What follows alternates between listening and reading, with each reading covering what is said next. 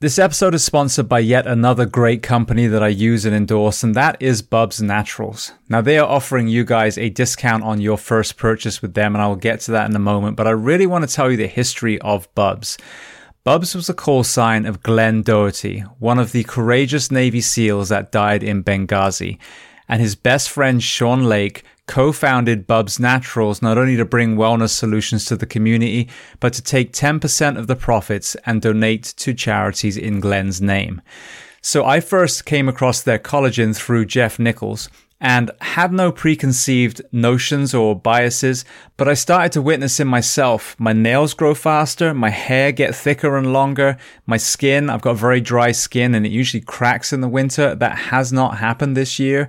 My joints, the aching, the kind of inflammation has definitely subsided. And then what really blew me away was actually my gut health. I saw that improve. And when you think about the gut is 80% of your immune system, that is incredibly pertinent. They have the apple cider vinegar gummies. I also take those. And then the MCT oil in a powder form has allowed me to put creamer back in my coffee after swearing off dairy for years. But when I have this creamer, it's adding energy, it's adding mental focus, so yet it's another supplement. Now, as far as efficacy, they're the only collagen that is 100% NSF for Sport certified and Whole 30 approved. So as I mentioned, the discount code, they are offering you 20% off a one-time purchase by using the code SHIELD at bubsnaturals.com. And if you want to hear the full story behind Bubs Naturals and the courage of Glenn Doherty, listen to my interview with Glenn's best friend and Bubs co-founder Sean Lake on episode 558 of the Behind the Shield podcast. This episode is sponsored by First in Wellness. And when it comes to delivering mental and physical health information to the first responder professions, I feel it's extremely important that we get people who are well versed and experienced in those fields rather than one of us that has been to like a weekend workshop. So the two people behind First in Wellness are Danielle Cook-Quach, who has been on my podcast, and Mike Salemi. Danielle has a history in nutrition. Mike is a well-known kettlebell strength and conditioning coach and they have assembled a team of some of the greatest minds in the wellness field. Now, one of the areas I feel that we struggle is simply having a program. Either it's focused too much purely on fitness, or as I mentioned before, it's delivered by well-meaning but inexperienced peers. So First in Wellness offers both group and individual programs that are affordable, easy to use, and they even have a 100% money back guarantee in the first 60 days. They are offering you, the audience of the Behind the Shield podcast, a discount today on their two online individual programs. Firstly, you can get 15% off First in Fitness. The promo code for that is AFSOFIT15. You can also get 50, that's 50% off First in Resilience. And the promo code for that is AFSORES50.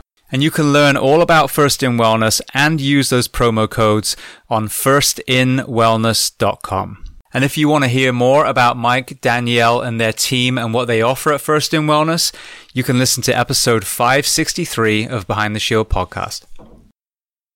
This episode is sponsored by 511, a company that I've used for well over a decade and continue to use to this day. And 511 is offering you guys, the audience of the Behind the Shield podcast, a discount on every purchase you make with them. Before we get to that code, I want to highlight a couple of products that again, I personally use today. One of the most impressive products they just released is their Rush Backpack 2.0.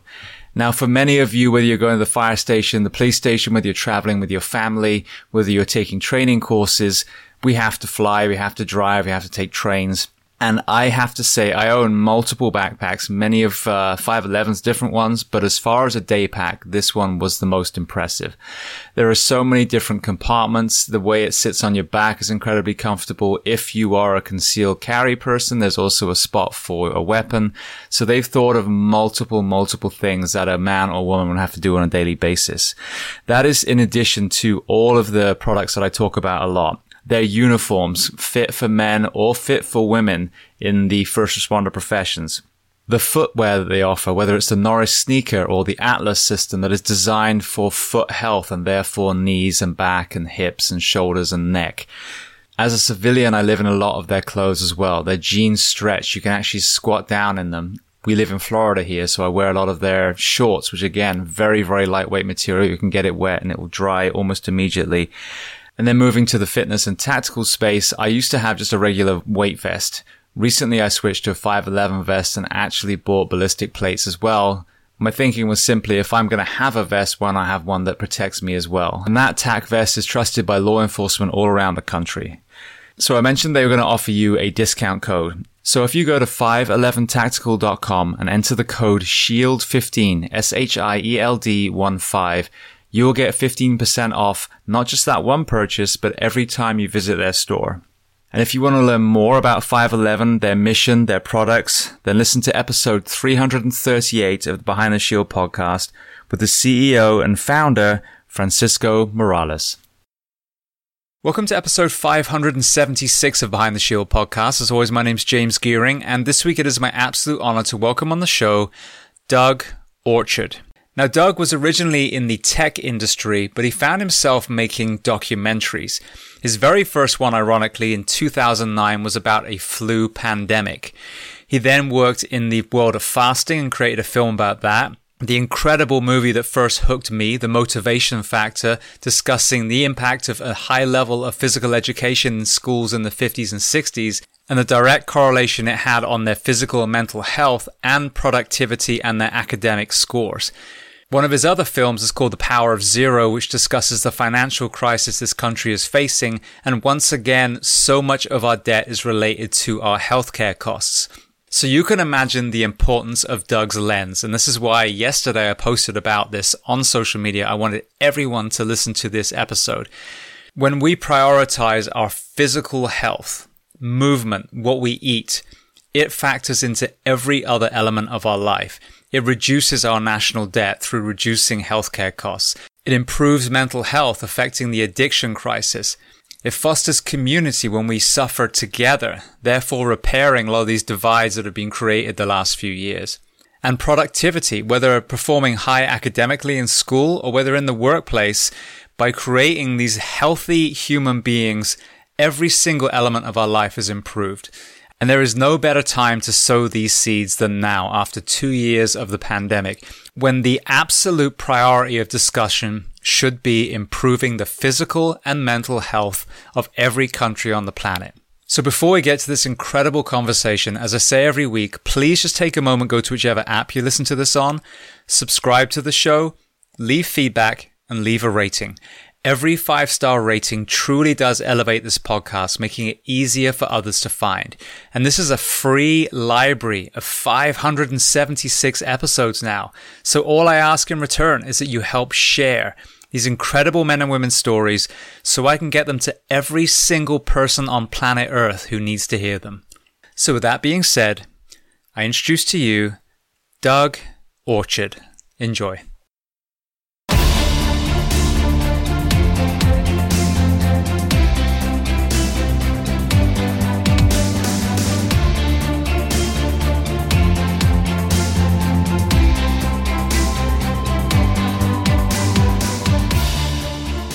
Well, Doug, I want to just start by saying thank you so much for welcoming me to your beautiful home today um, hey, and taking the time to come on the podcast.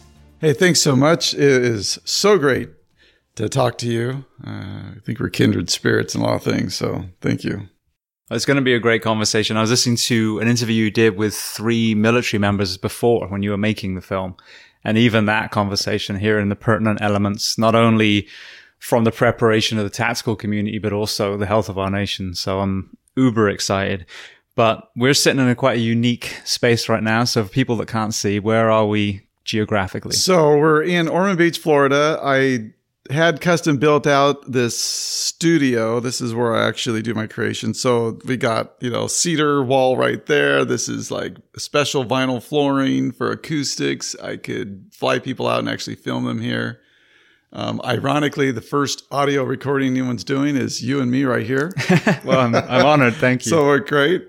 Um, but um, I have this backyard I'm doing all this work on. I used to, when it comes to editing my movies, I used to go off to a forest or someone's cabin or somewhere. I needed to be really in nature because what I wanted to, when you're editing mentally, it gets so, there's so much to it. um, for documentary editing, the only way I know how to do that really is you get to the point that all the footage is just swimming in your brain. So you've gone through it over and over and over. It's there. And you don't want to be with another human until it's on the timeline. And that's a five day process typically. And at the very end, and we're talking about months of work before you can get to that spot. And so you have to have a break. Like it's just emotionally taxing, is mentally just sucks life out of you.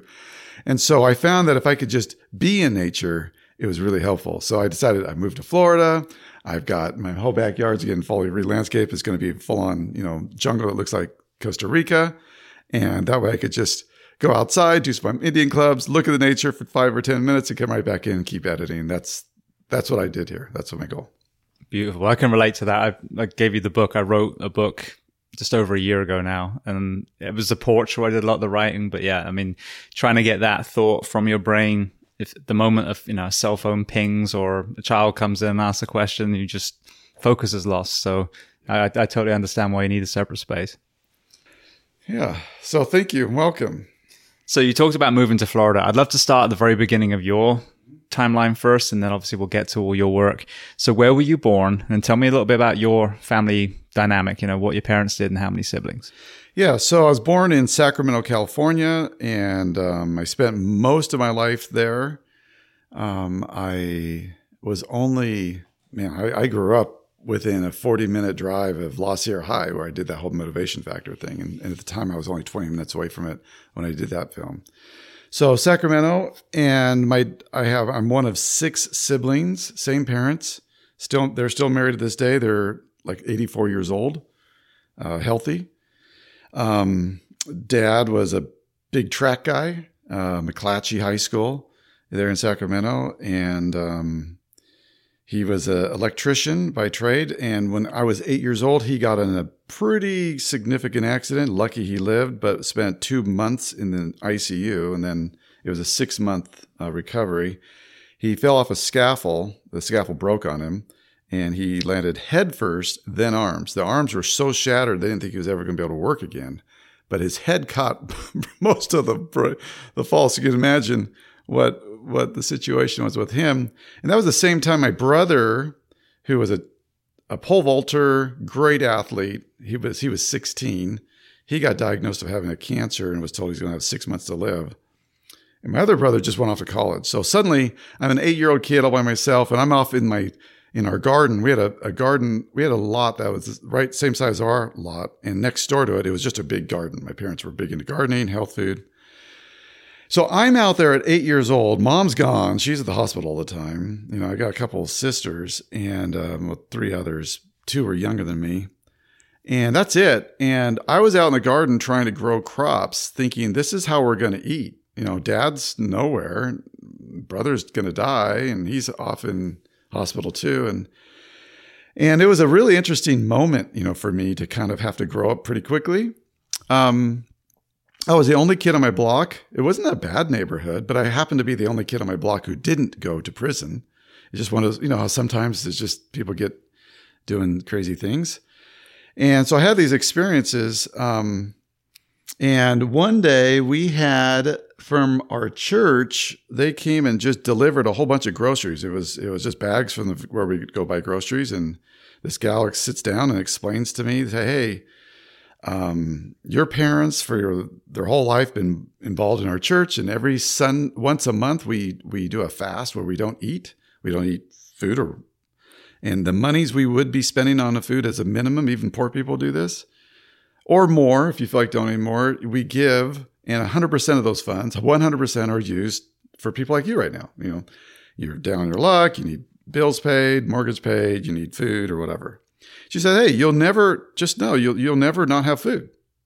It's a really cool thing. So when I made the movie Fasting, I, I gave that church three full minutes of explaining what they do and why they did that. And I thought it was a really beautiful thing how we could end world hunger by going one day a month without food you know, and if you, and it's healthy for you. I since learned, you know, fasting was all about what we could learn by not eating every now and again. Um, but I saw, I was a recipient at eight years old. I mean, it's how we ate for months. My dad was out of work for a year. And, um, it was pretty cool. I also saw the value of doing your own gardening and and and all that. And then and then while my brother was suffering like that, that's when my parents got into, you know, it was a death sentence. And that particular diagnosis, I can't don't ask me to say the name. It's a complex thing. I, I've never really learned how to say it, but it hasn't changed. A kid who gets diagnosed with that in their growing years, they got six months still. I mean, nothing. There's been no improvement. So my parents tried to, we went down, they went down to San Diego, went to one of those clinics where they are doing wheatgrass and everything else, natural, everything. And so I, at that time, for a while moving forward, I had wheatgrass every morning. I had juicing every morning. They were big Jack LaLanne fans. Jack LaLanne had a business partner. His name was Ed Flint. He had a gym. Um, my my my brother eventually gets married, my one who lives, and he marries this gal who was affiliated with this guy. And, and that guy got me out to the gym when I was 13, you know, freshman year. And um, so it's Jack LaLanne's business partner. If you know Jack LaLanne, you know his business partner. I mean, they're, they're like peas in the pod. And this guy was in the 70s. He was the freakiest strong of anybody I've ever met. I've yet to meet, meet anyone at that age who's still like that. Um, and he was you know, he just instilled in me a desire to be a guy that's in shape and taught me how to transform my physique. I, I don't remember my weight, my, but I remember going into summer from eighth grade or, or eighth grade going to ninth grade. And I said, you know, I really want to just improve what I need to do. And, and I'm like, should I be using these curls? Should I be doing this? And, you know, you're looking at the outside stuff. Oh, no, no son, if you want to mass up, you need to do heavy weights. You need to be doing squats, deadlifts, bench. And it says something else. Can't remember what else the thing you said, but there's like four things I need to do. And then you need to eat a loaf of your mom's whole wheat bread that she makes every day, a full loaf, and drink a gallon of whole milk every day. By the way, if you do that for a summer, that definitely works. I was transformed. We didn't have supplements and other stuff then so anyway, um, so yeah, I mean, I, I did that, went through high school, but I was not an athlete. I had to work, and I and I felt because of what I went through in eighth grade, I felt like it was super. I had to be super responsible individual, and you know, the sports I wasn't going to be able to maintain. I, I wasn't even able to save for my own college and everything else. I, no one had gone to college in my family. I was the first one to go, and um, and graduate, and then got a master's degree and everything. So I wasn't able to do a lot that I wanted to do that way, but I absolutely stayed in shape. And it was something I always did my whole life. Um, so anyway, that's, yeah. So I got a, um, I ended up getting an undergrad in English and a master's degree in library science. It was, it was competitive intelligence was my focus at the time. And I became the number one tech recruiter in the country using what I knew in 1995. Um, and then I got into doing streaming media stuff. I, I created a streaming media company in 99, 2000 that introduced me to the world of video and stuff. And, um, and then I had a, a couple different firms that was in that space. I was doing corporate, both recruiting stuff and video stuff, and then corporate marketing throughout the early 2000s until 2009 when someone wanted a, a marketing video on face masks and uh, they I'm gonna this, have to stop you there. Yeah. Sorry, the interview's over. All right, yeah. I'm joking. No, they want to do a face on face mask, and, and what had happened was they had gone through the process of getting FDA approval on a certain kind of mask that you could put on that would provide protection from microscopic particulate matter for a virus, something that's so small that's basically dust on the mitochondria and um, they were saying that the like a surgical mask would never work, and that if you if the N95s that they sell, those would not work for a general public because you got to go through a fit testing thing, and that's the process. And you're a firefighter, you've done that, you know what I'm talking about. Many years. And so they had 3M and Pasture Pharma had come out with a with these they had gone through 185 different facial designs of adults. I mean, this was a very complex process and came up with something that actually any adult could put on if they didn't have facial hair and they would have full seal, total protection from a virus. And so everyone listening right now, if they if this ends up being in the film, is probably sitting there going, well, wait a second. How come I haven't heard of this FDA approved general public use respirator that both 3M and Pasture Pharma has? And and um, and it's interesting because you know, I did a, these guys wanted a marketing video, and I said, no one's going to watch a marketing, no one's going to watch a video on that topic. You'd be better off to do a documentary, a legit documentary on pandemic flu. Talked them into giving me a budget. Made my first documentary, 2009, Truth About Pandemic Flu, with Tommy Thompson, who basically was a partner in that whole thing anyway. And um, and he was just been he was the former health health secretary and a four term governor and had been a presidential candidate. And of course, he had his buddies. They're the CDC and the FDA. He knew everybody, know, all the immunologists, virologists, everybody, the, the people who extracted Spanish flu out of cadavers. Uh, all those people were in the film. I interviewed all those folks, and it was a great movie. And it was really clear what you're supposed to do to prepare and protect yourself in a pandemic. And then we had one. We've had this one. By the way, H1N1 breaks out right in the middle of filming that. Timing couldn't have been better. Um, and uh, I've watched what we've done as a country since then, you know, in this, and I was really puzzled. Um, what we've done and how we responded didn't match what they said we're supposed to do. And absent in all of this is this already FDA approved N95 GPU, general public use respirator, FDA approved for the adults. In the film, it, it was it cited Time Magazine criticizing us because we didn't have. We should stockpile 65 billion of these. The experts thought, and we hadn't stockpiled them yet for Hurricane Katrina. So this film comes out in 2009. H1N1 breaks out in 2009. It's typically your vice president who's over that kind of stuff, right? And the vice president of the United States at the time is Joe Biden. Well, I've watched Joe Biden since come out and he's just wearing face masks and saying, wear two of these. I'm like, what on earth? A face mask designed so that your drilling dentist doesn't drill into your mouth while he's drilling on your teeth. I mean, it's, it's, it's just to stop drool. That's all a face mask is. N95 respirator, that's designed to actually protect you, but you have to be fit tested for it. The only thing that exists is the GPUs. And for some reason, our country's never bought them. And um, and what was super interesting is when Fauci came out in March, mid March, 2020, interviewed should we, the public be wearing face masks? He said no. Everyone knows that, seen that. Two weeks later, CDC recommends that we start wearing those. Start making them yourself, whatever. Put them on. Uh, put scarves around, bandanas, anything works. They said. And um, and and so I looked at the website when he said don't wear them, and yeah, I just did a Google search for those those, those respirators, and they were right there. Uh, two weeks later, when Fauci, well, not Fauci, but the CDC changes their mind and says, "Okay, start wearing these face masks." Um, I, I, just went to my history to where I was two weeks earlier.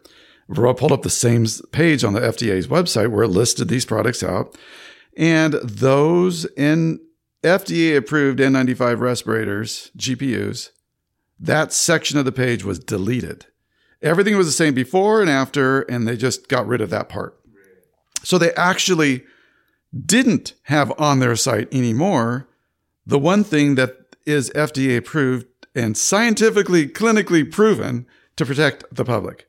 Like literally, instead of closing down the country, if we had 165 billion of these sitting around, we could have just handed them out to the vulnerable, the population, and it has been business as usual. They're protected. The rest of us go on with our lives. We wouldn't have spent $10 trillion unnecessarily. And I don't know what we're doing right now.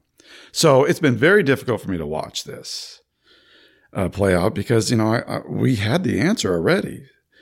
And, uh, and, and so this was like a makeup, I guess, because we, you know, we didn't prepare as a country for that, which would have been, you know, a couple billion dollars to buy those you know, in an off market situation. You couldn't get them now. Nobody could get their hands on them now. I'm not sure, but they must be selling them. Somebody's somebody's getting them. Ironically, my mother-in-law watched that documentary. I did 2009. It comes out. She's got a whole bunch of these still in her closet to prepare for that day.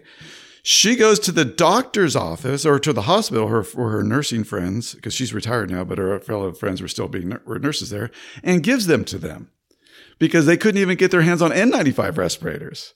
And people were just, they were making homemade cloth things wearing those in the hospital, which does nothing.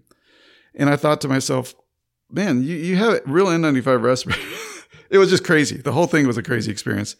And, and, and I'm sharing this story right now because just to kind of get you, everyone to understand why I'm frustrated with our, you know, FDA and, and those in those kinds of positions who are in the position that we're should, that we're paying them in tax dollars. We, we support this to provide us with the information we need for our health and the choices they've made to, in many cases, and by the way, everyone's like, well, where's that documentary did? Why don't you just release it? Yeah. Someone show me the platform I can release that movie right now. Where, where would that be? Would that be Spotify? Would Not be, anymore. would that be Amazon? No, it won't be Amazon. Uh, would it be YouTube? Or where would I, where would I put that thing? Uh, where, where it wouldn't be ripped down within two days. And where I'd still be able to go out and do work you know, and not be labeled this, you know, whatever, even though that's, it's the FDA in the film saying it and it's the CDC and it's, you know, you're sitting there going, wow. Um, so, so if they're prepared to actually go so far as to delete what we do know from their site the day they say put these out, and I kind of get maybe why they would do that. It would just be like, okay, well, we can't tell the public this is what you should get.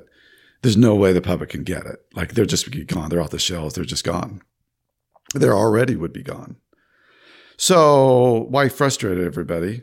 And then so that you tell them the next best thing, just put on whatever. But the problem with that is it's a lie. Like it's a lie. If you tell an older, vulnerable person or immuno- immunocompromised individual, put on a f- surgical mask and then go ahead and sit right next to somebody on a plane, you're, you're good. You're lying to them. You're absolutely lying to them. And so you would be better off not to be wearing anything and go by your distancing and everything else than what we did. So that's a little bit about, I could go on and on about that, but anyway, it's out there. yeah. Well, I mean, it's such an important perspective. And I want to get to, you know, the, the part which isn't discussed, which is underlying health, which is, you know, a big right. part of your next film. So, right. um, but just touching on that for a second, I've seen the Polaroid. There, there was a wedge driven by the previous president is a wedge driven now, and it breaks my heart because I mean, I heard you talked about kind of mentioned this in one of the previous podcasts too that you were on. Um, I felt like we this was a time where leaders were actually tested to find out if they were actually able to lead, and the right and the left failed miserably. Oh yeah, you know, yeah. but so come seeing this division, seeing these people, these families, these friendships torn apart about vaccines or you know masks mm-hmm. or whatever it is. Most of us in the middle are like, yeah, this is a real threat. This is a real virus that's definitely going to attack the immunocompromised. And there is an element where the right mask at the right time will make a dent. But coming from the first responder profession, as you mentioned, we go through this laborious process every year of making sure our SCBA, which is the, the air tank mask, um, is fitted perfectly and we have to talk and move around and do all these things.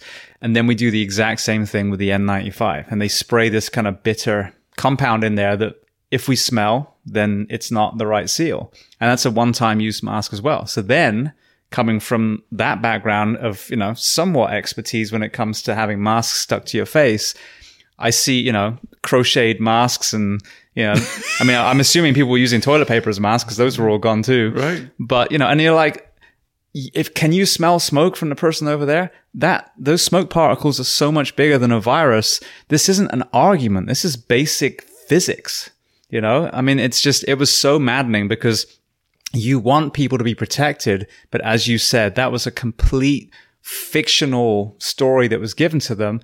And so now you've got people mask shaming who on their own face is something that's actually doing nothing whatsoever versus, as you said, pooling your resources, protecting the people that actually need them. And then the rest of us just, you know, getting the flu and moving on, which, and our, and our kids, thank God, that was a great news. They were not getting negatively affected apart from, you know, the type 1 diabetics. And, you know, and that again, you protect those vulnerable Oh, yeah. There's 125 too. kids who passed away as of like last, you know, three months ago to date. And that's a pretty small number given how many infections it is. So, so you're right. And, and less than the flu. So, so that's a fortunate thing. Um, and you have a bunch of focus on them. It's a show. What bothers me is the show. We are pretending that these institutions are there to protect us and give us all this information, but it's being used in a different way. And and so, what do you even do about that? And that's that's. So I've thought a lot. Do I make a movie really on this? Do we really? And do I interview all those major people? Because I can get them usually in my film, and have them review. You know, we know why we created the FDA. Um, we know that it didn't do what we said we were hoping it would do. And we know that it's not protecting us right now, like on, on so many things. Would it be better if it was a private thing or something else? And, you know, um, you know, what would, what would be better? Uh, those are, those are real questions. But when we really get into health, you know, we look at schools, we look at our own corporations, we look at things, and I feel like so much of what we do is a show it's just to put on a show to kind of appease. It looks like we're doing something. We check that box and we moved on. And, and, you know, if, if you're, if you're doing exercise and you've just checked a box, oh, I did my exercise, I checked a box, you know, you're probably doing it wrong. it is like one of the most wonderful parts of our life, our day, when we get to exercise and when we get to take that break and completely renew our system, stress out our system, right to that healthy edge so that our body gives us back this amazing machine and um, one that protects us against viruses, helps us withstand almost anything thrown at us, disease. We have so much in us always, everywhere. I still don't even understand how COVID actually transfers to people. Um, I know if you have sex with somebody who does, you get it. That happened to me. My wife, she had it. I knew she had it. So they had it all I wrong. was like, I'm good. so it's condoms we should be thing. wearing. but um, but you know, when you when you look at uh, a lot of this, we there's a lot we don't know. You know, why are some people getting cancer, others not? Why is you know, uh, there's a lot we could look at, but we could look at the big killers. Eighty percent of our healthcare costs really go to those chronic illnesses that are preventable illnesses. So 80% of our healthcare costs are unnecessary. And the moment you accept that, that we have 80% of our, and that is, by the way, almost the entire national budget debt, our entire national debt, you could almost eliminate historically looking back if we started early enough, 1990 or whatever, by not having the unnecessary chronic illnesses in America that we spent through Medicare and whatnot. So, so just that alone. And then, of course, you know, you're looking at possibly being able to wipe out 80% of your insurance bills and everything. So we're talking about the biggest cost we have as a country and the whole industry. 80% of it's unnecessary. And it's, it's just there as band-aid solutions and which never heals us. Um, but on the side that actually would, would heal us and we could have this incredible health span to the day we die and have this amazing life. Some people are doing that. Some people are, are experiencing that. They have emotional health. They like to be around other people. They love to be around other people. They're interested in it. And why? Because they exercise and they eat right. Um, it's diet and exercise. The word and in between is required, unfortunately. You just like doing diet or you like just doing exercise. It's not enough. It's both. Got to do both. Um, and, but, uh, and I have movies. I had movie fasting. I was demonstrating you can still eat bad and still have, and, and, and still lose weight if you fast. And people got really mad. Well, I was just demonstrating that. And then, then the motivation factor was looking at exercise. Um, well, people are like, well, so if we exercise hard, we don't, have to worry as much about diet. Well, you know, you still need to worry about your diet and everything else. Like there's a lot, there's a lot involved. The, the issue is, are we interested in health for the right reasons? And and um, if you don't really care about being seen in your swimsuit, and that's not what's driving you, which is most people, then then you know you'd rather sit down and just watch TV at night and start snacking away, uh, have some ice cream and everything else. Um, the problem with that mentality is, as you get a, a very unhealthy looking stomach gut, it's a reflection of the status of your brain you will it can't do your stomach and your gut your brain and your gut are completely interrelated and so there's not a free pass your brain doesn't get a free pass you have no muscles on you you're out of health and, and it doesn't mean you're not operating at what you could operate you're not loving at the level you could love You're not um, having friendships at the level you have. You don't have the compassion and the empathy. You don't have the desires um, with other people. You're you're much more impatient. You could care less about other people. And you watch our society and how we're behaving right now. And I'm just telling you, it's a reflection of where we stand in, in our health. It's our, it's our emotional health. It's our spiritual health. It's our physical health. It's all three. And, and good luck intertwining any of those, by the way. Um, I have learned for years, I grew up understanding this idea that there are cycles to civilizations you know, there's a period when they're doing well, growing and progressing, and there's a period where they just are doing the wrong stuff and it's deleterious to everything. And at some point they crash, they're over. And then they repeat this cycle, you know, that, that does involve, unfortunately, bondage and everything in that process. And so you could see it historically. You can look at it in a religious fashion, but when I did the motivation factor, that's when I learned that you could actually analyze cycles of civilizations based on the health of the civilization. So there are moments when that society is really healthy, usually coming out of their, you know, slavery, bondage area. They had to do a lot of physical stuff. And, and then things get pretty good for them. They get fat and happy and they, they make some decisions they shouldn't make because they're lazy. They, they, they have their, their ease gets to them. They're not willing to put out the efforts anymore. And so the whole story could be told just by our physical health abilities and, and what we're doing as a people. And we could say, you know what? Where are we as a country today? You know, where's this country today? And you can kind of see which country is going to be, where their story is going to be in, in 10 years from now, based on the health levels of that people today because again, you can't separate the brain out of the equation. It's going to be reflected in the the quality of the work, the customer service. It's going to be, you know, the, the amount of actual real innovation, which takes serious effort, serious risk, innovation, you know, money, all that stuff. Uh, people who are fat and lazy, you know, I'm speaking, you know, metaphorically, they're not going to be willing to make those efforts. And so it, and so we're seeing right now as a country everything we've been predicting was going to happen. It's already manifested. It's already starting to happen. But unfortunately, it gets much worse over the next 10 years.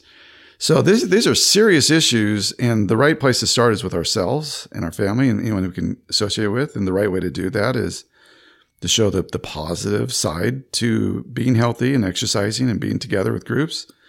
Um, it doesn't take much. It's a simple, you know, one of those tipping points that we just go that direction. It seems to impact everything.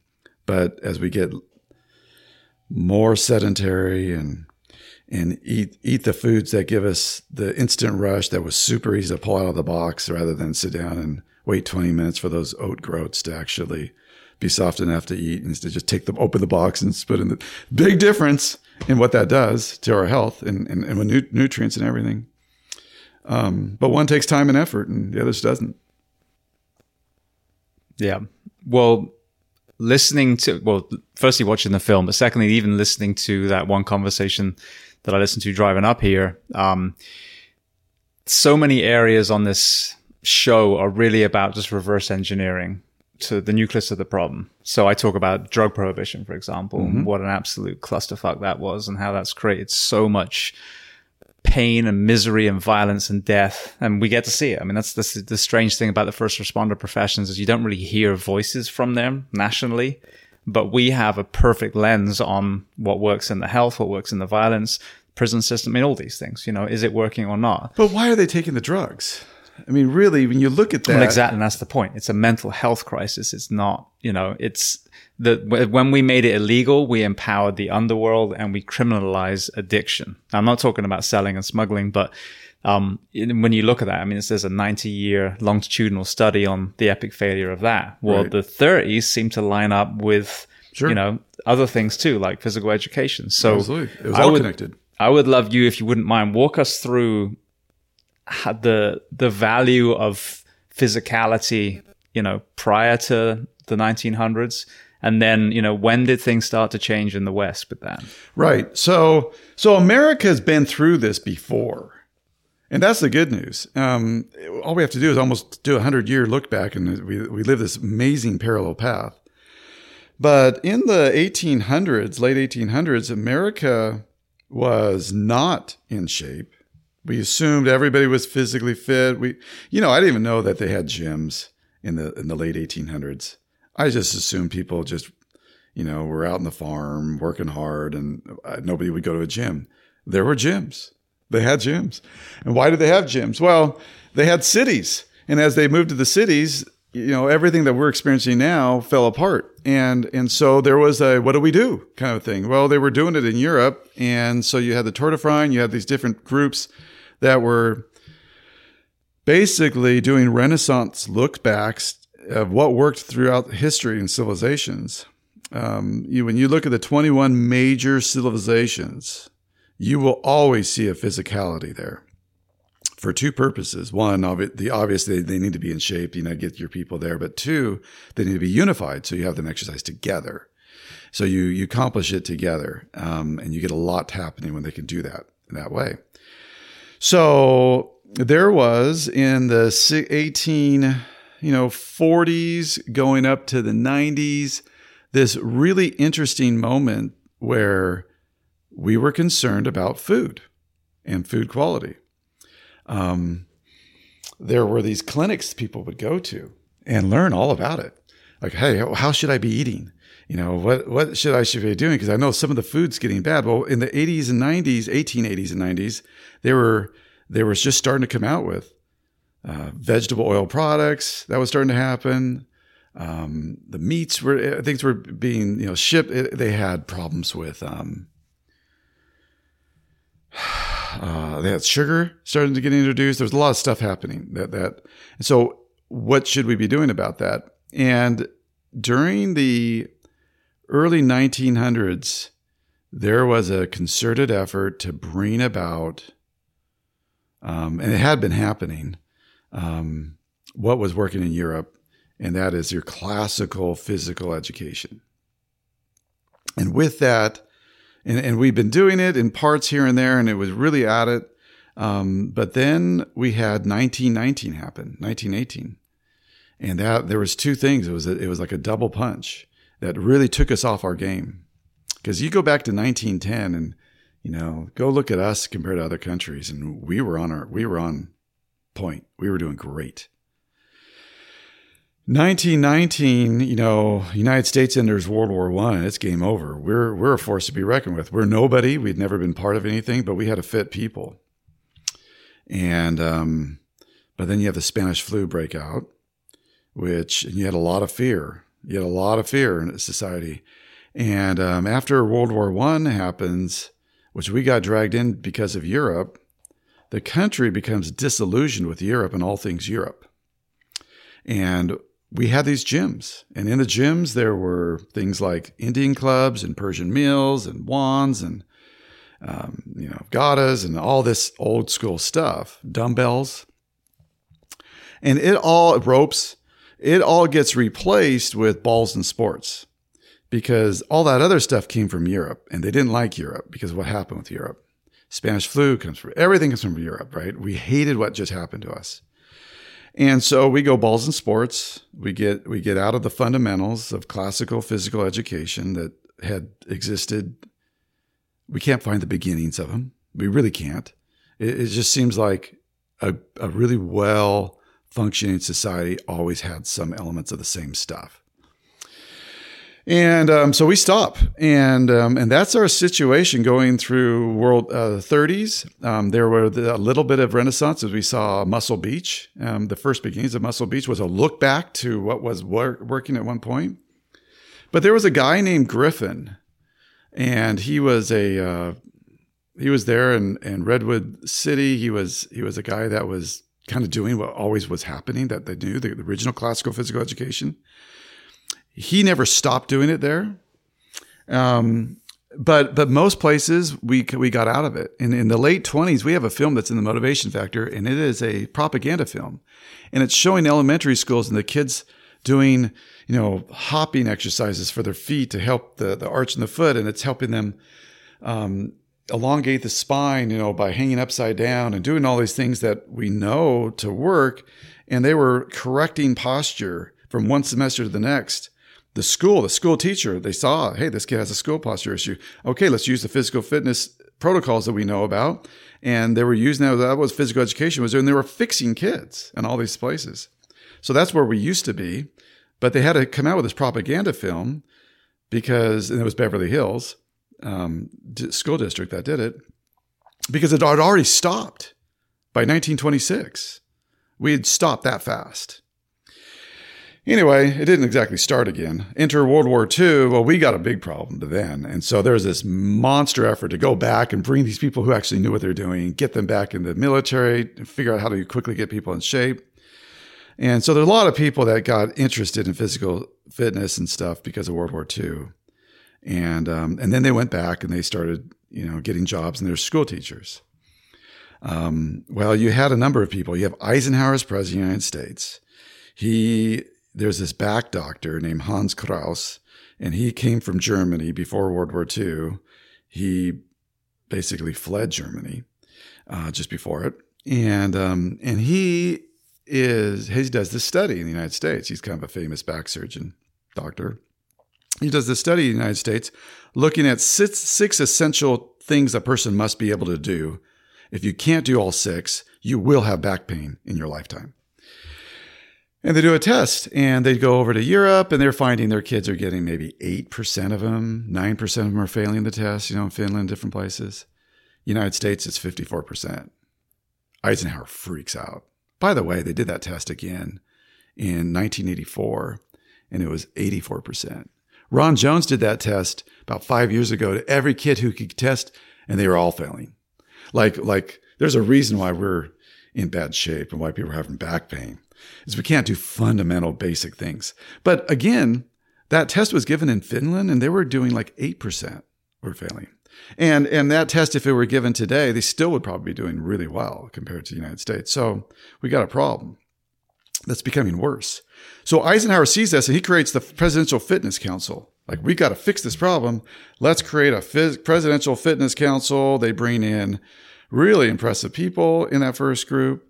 They're trying to get it, but you know, it's politics. No one's getting anything done. Right about that time, um, we have Kennedy, John F. Kennedy. He's a senator, and he's he's really concerned about it. His back he his back problem and his back doctor is that Hans Kraus. So as you imagine, Kraus is feeding him. You know, every time he's seeing him, and so it becomes an issue for for Kennedy. And so Kennedy becomes president. He's visiting Aerojet out in Rancho Cordova, Sacramento, you know, right by where I grew up. And he has a chance to go meet with Stan LeProtti, who's a coach at La Sierra High, who is doing this exact classical PE system that this Griffin guy kept doing in, in Redwood City, California. Well, the difference, the only difference was, is Stan LeProtti was a brand new out of college guy, out of military. First job was over there with Griffin learned on the, and then he gets his own job being a head coach, you know, head P, uh, PE for this new school, brand new school in Carmichael, California called La Sierra High. And it was fed by three military bases, all the kids. So you had all the parents were military esque. The, the, every, the, the superintendent had been the captain of a battleship the principal had been, you know, major guy in the military. You've LeProtti had been in it. LeProtti had been trained. So you got parents support. You got all the school support. You have everyone's support. And he had just been fully trained in the system that had never changed. And so he just comes and implements the program without a hitch. Like it just works. Like this is no big deal. This is everyone's like, yeah, this is great. This is all stuff we're familiar with. They have no problem. And that program existed all the way until the day they closed the school because of districting. They just didn't need the school anymore. And um, and so the, the motivation factor looks back at that. And John F. Kennedy meets with him in 1962, and he's so excited about what they're doing that he's he knows he's going to desegregate the schools. You know, we're going to have blacks and whites in the same schools for the first time in the South. And uh, what's that going to be like? How do you suddenly unify races when they're not getting along well? How do you do that? I mean, just be in the same algebra class, does that just solve it? Do you learn unity by integrating the flux on the bottom half of a cylinder in calculus? You know, like what, what makes you unified? How do you do that? Well, you do that, obviously, you do that when you're doing physical activity together in motion. And he was classically trained. He saw what they were doing and said, This is our solution. So he writes about them in Look magazine. He writes about them in Sports Illustrated, and it becomes the topic. Like it's huge. Um, you have the president of the United States making a big push. It's in becomes uh, it, they follow it in four thousand different high schools. Well, Stan LeProtti writes the president and he writes the Presidential Fitness Council a letter to explain how this whole thing works. And the title of his letter is called The Motivation Factor. So that's where the you know the film title comes from. And um, and you look at it, it's all in this letter. Like it's really interesting what he lays out. In order to motivate people, you need external and internal motivation factors. You've got to appeal to them both ways, not just one side.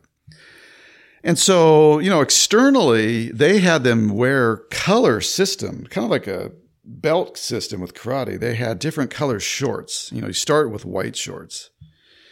And after you, and you start as a team, you're part of a team. But you also individually, you want to be able to do some specific things as well that you get rewarded for that are in addition to your color thing. And, and so you're individually incented to perform well and more pull ups, more push ups, more all those things, faster running, whatever. But at the same time, you, as a group, you want your team to progress from white level up to blue level and all these different color or red and all these different color levels till you, you know, as a group. And they become more challenging, but you have this fundamental base. And, and the idea is that you move at least each year. And they were able to get all the kids to progress from one level to the next. I think they may have had two that didn't, like the whole time. They were always able to get them up to blue level.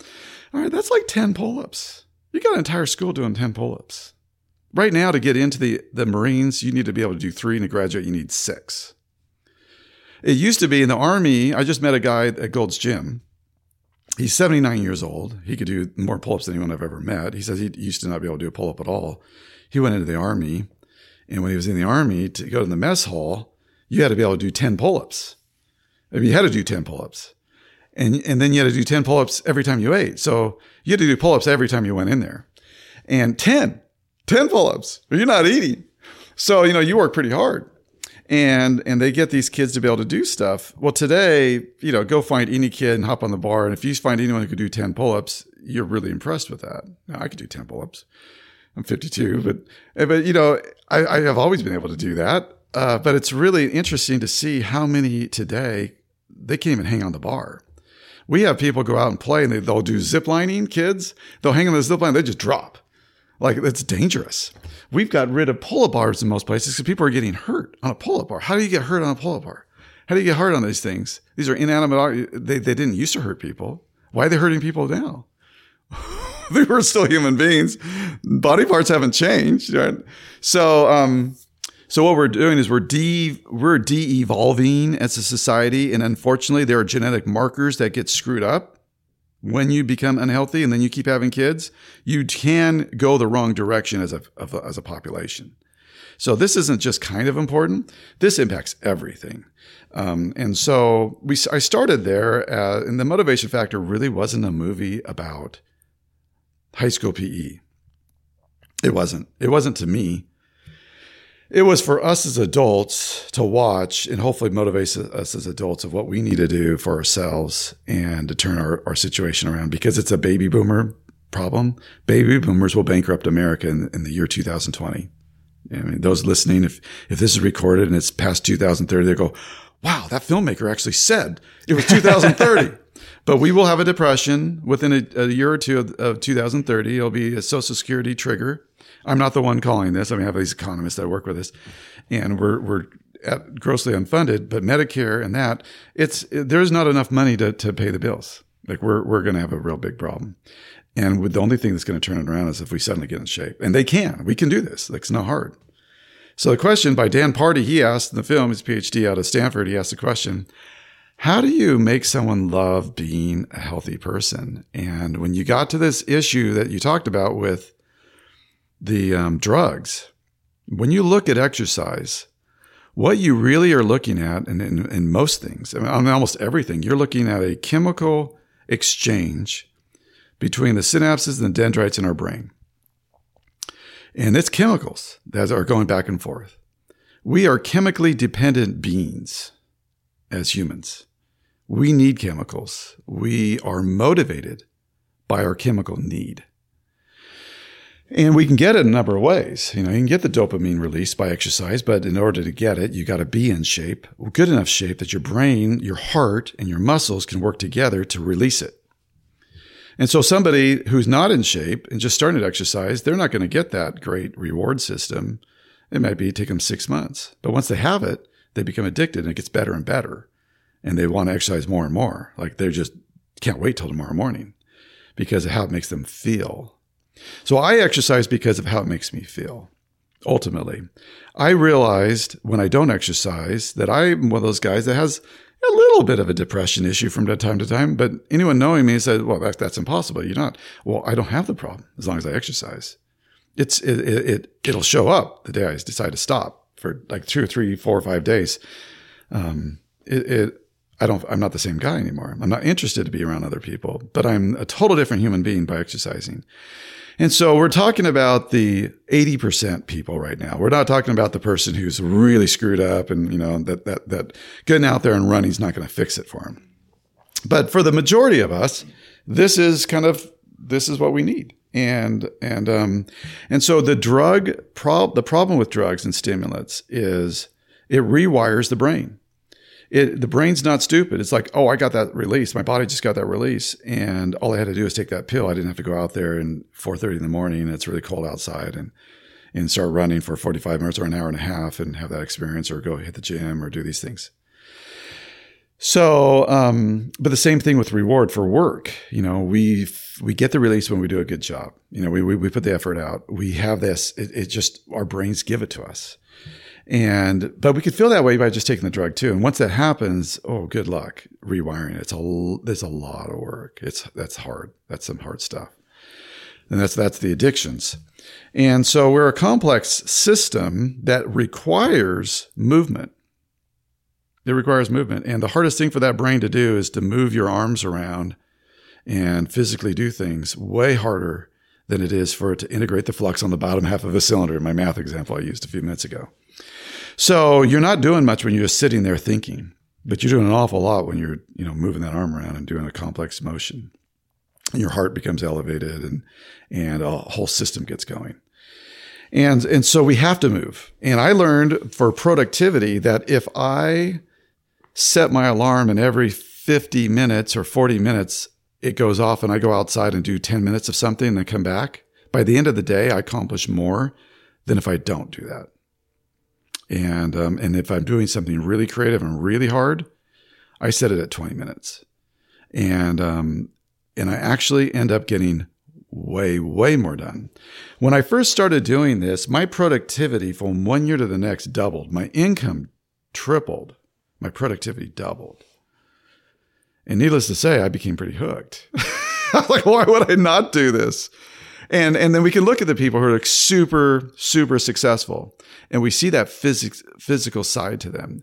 It's an exception to find that other guy, the Michael Moore looking individual. He's, he's much more rare. You see a Ken Burns looking person. You know, you see the guy who did, uh, Fat, Sick and Nearly Dead. I know that guy, you know, um, I should be saying his name. I don't know him, but, uh, um, Joe Cross, there the Australian guy. Yeah. yeah. And, and, you know, I'm bad with names. It's now becoming very obvious. But the guy who did uh, the McDonald's thing, right? Uh, yeah, Super Size Me. Mm-hmm. He's a good shaped guy, documentary. You start looking through, that's just film, right? And you start looking around in CEOs and you start looking at entrepreneurs.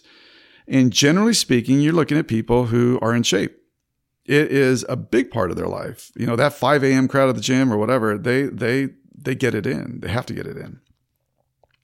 And so, how do we do this as a country? How are we going to? Because because the film came out, I thought, oh, this is going to change everything. Here we go.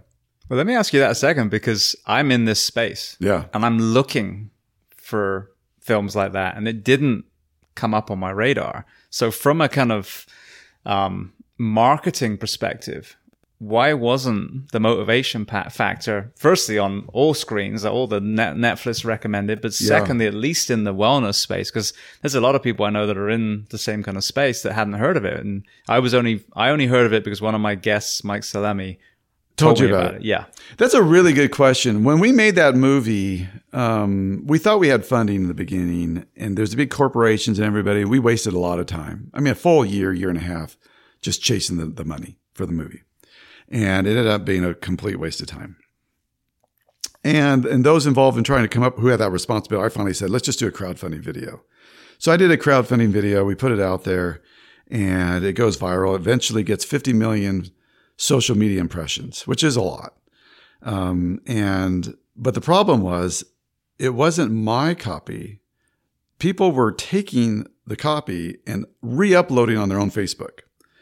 They were lifting it and then where it just says, click here to support the film, you know, for the crowdfunding, they, I didn't put the link. I just thought, I, never in my mind did I think someone would do this.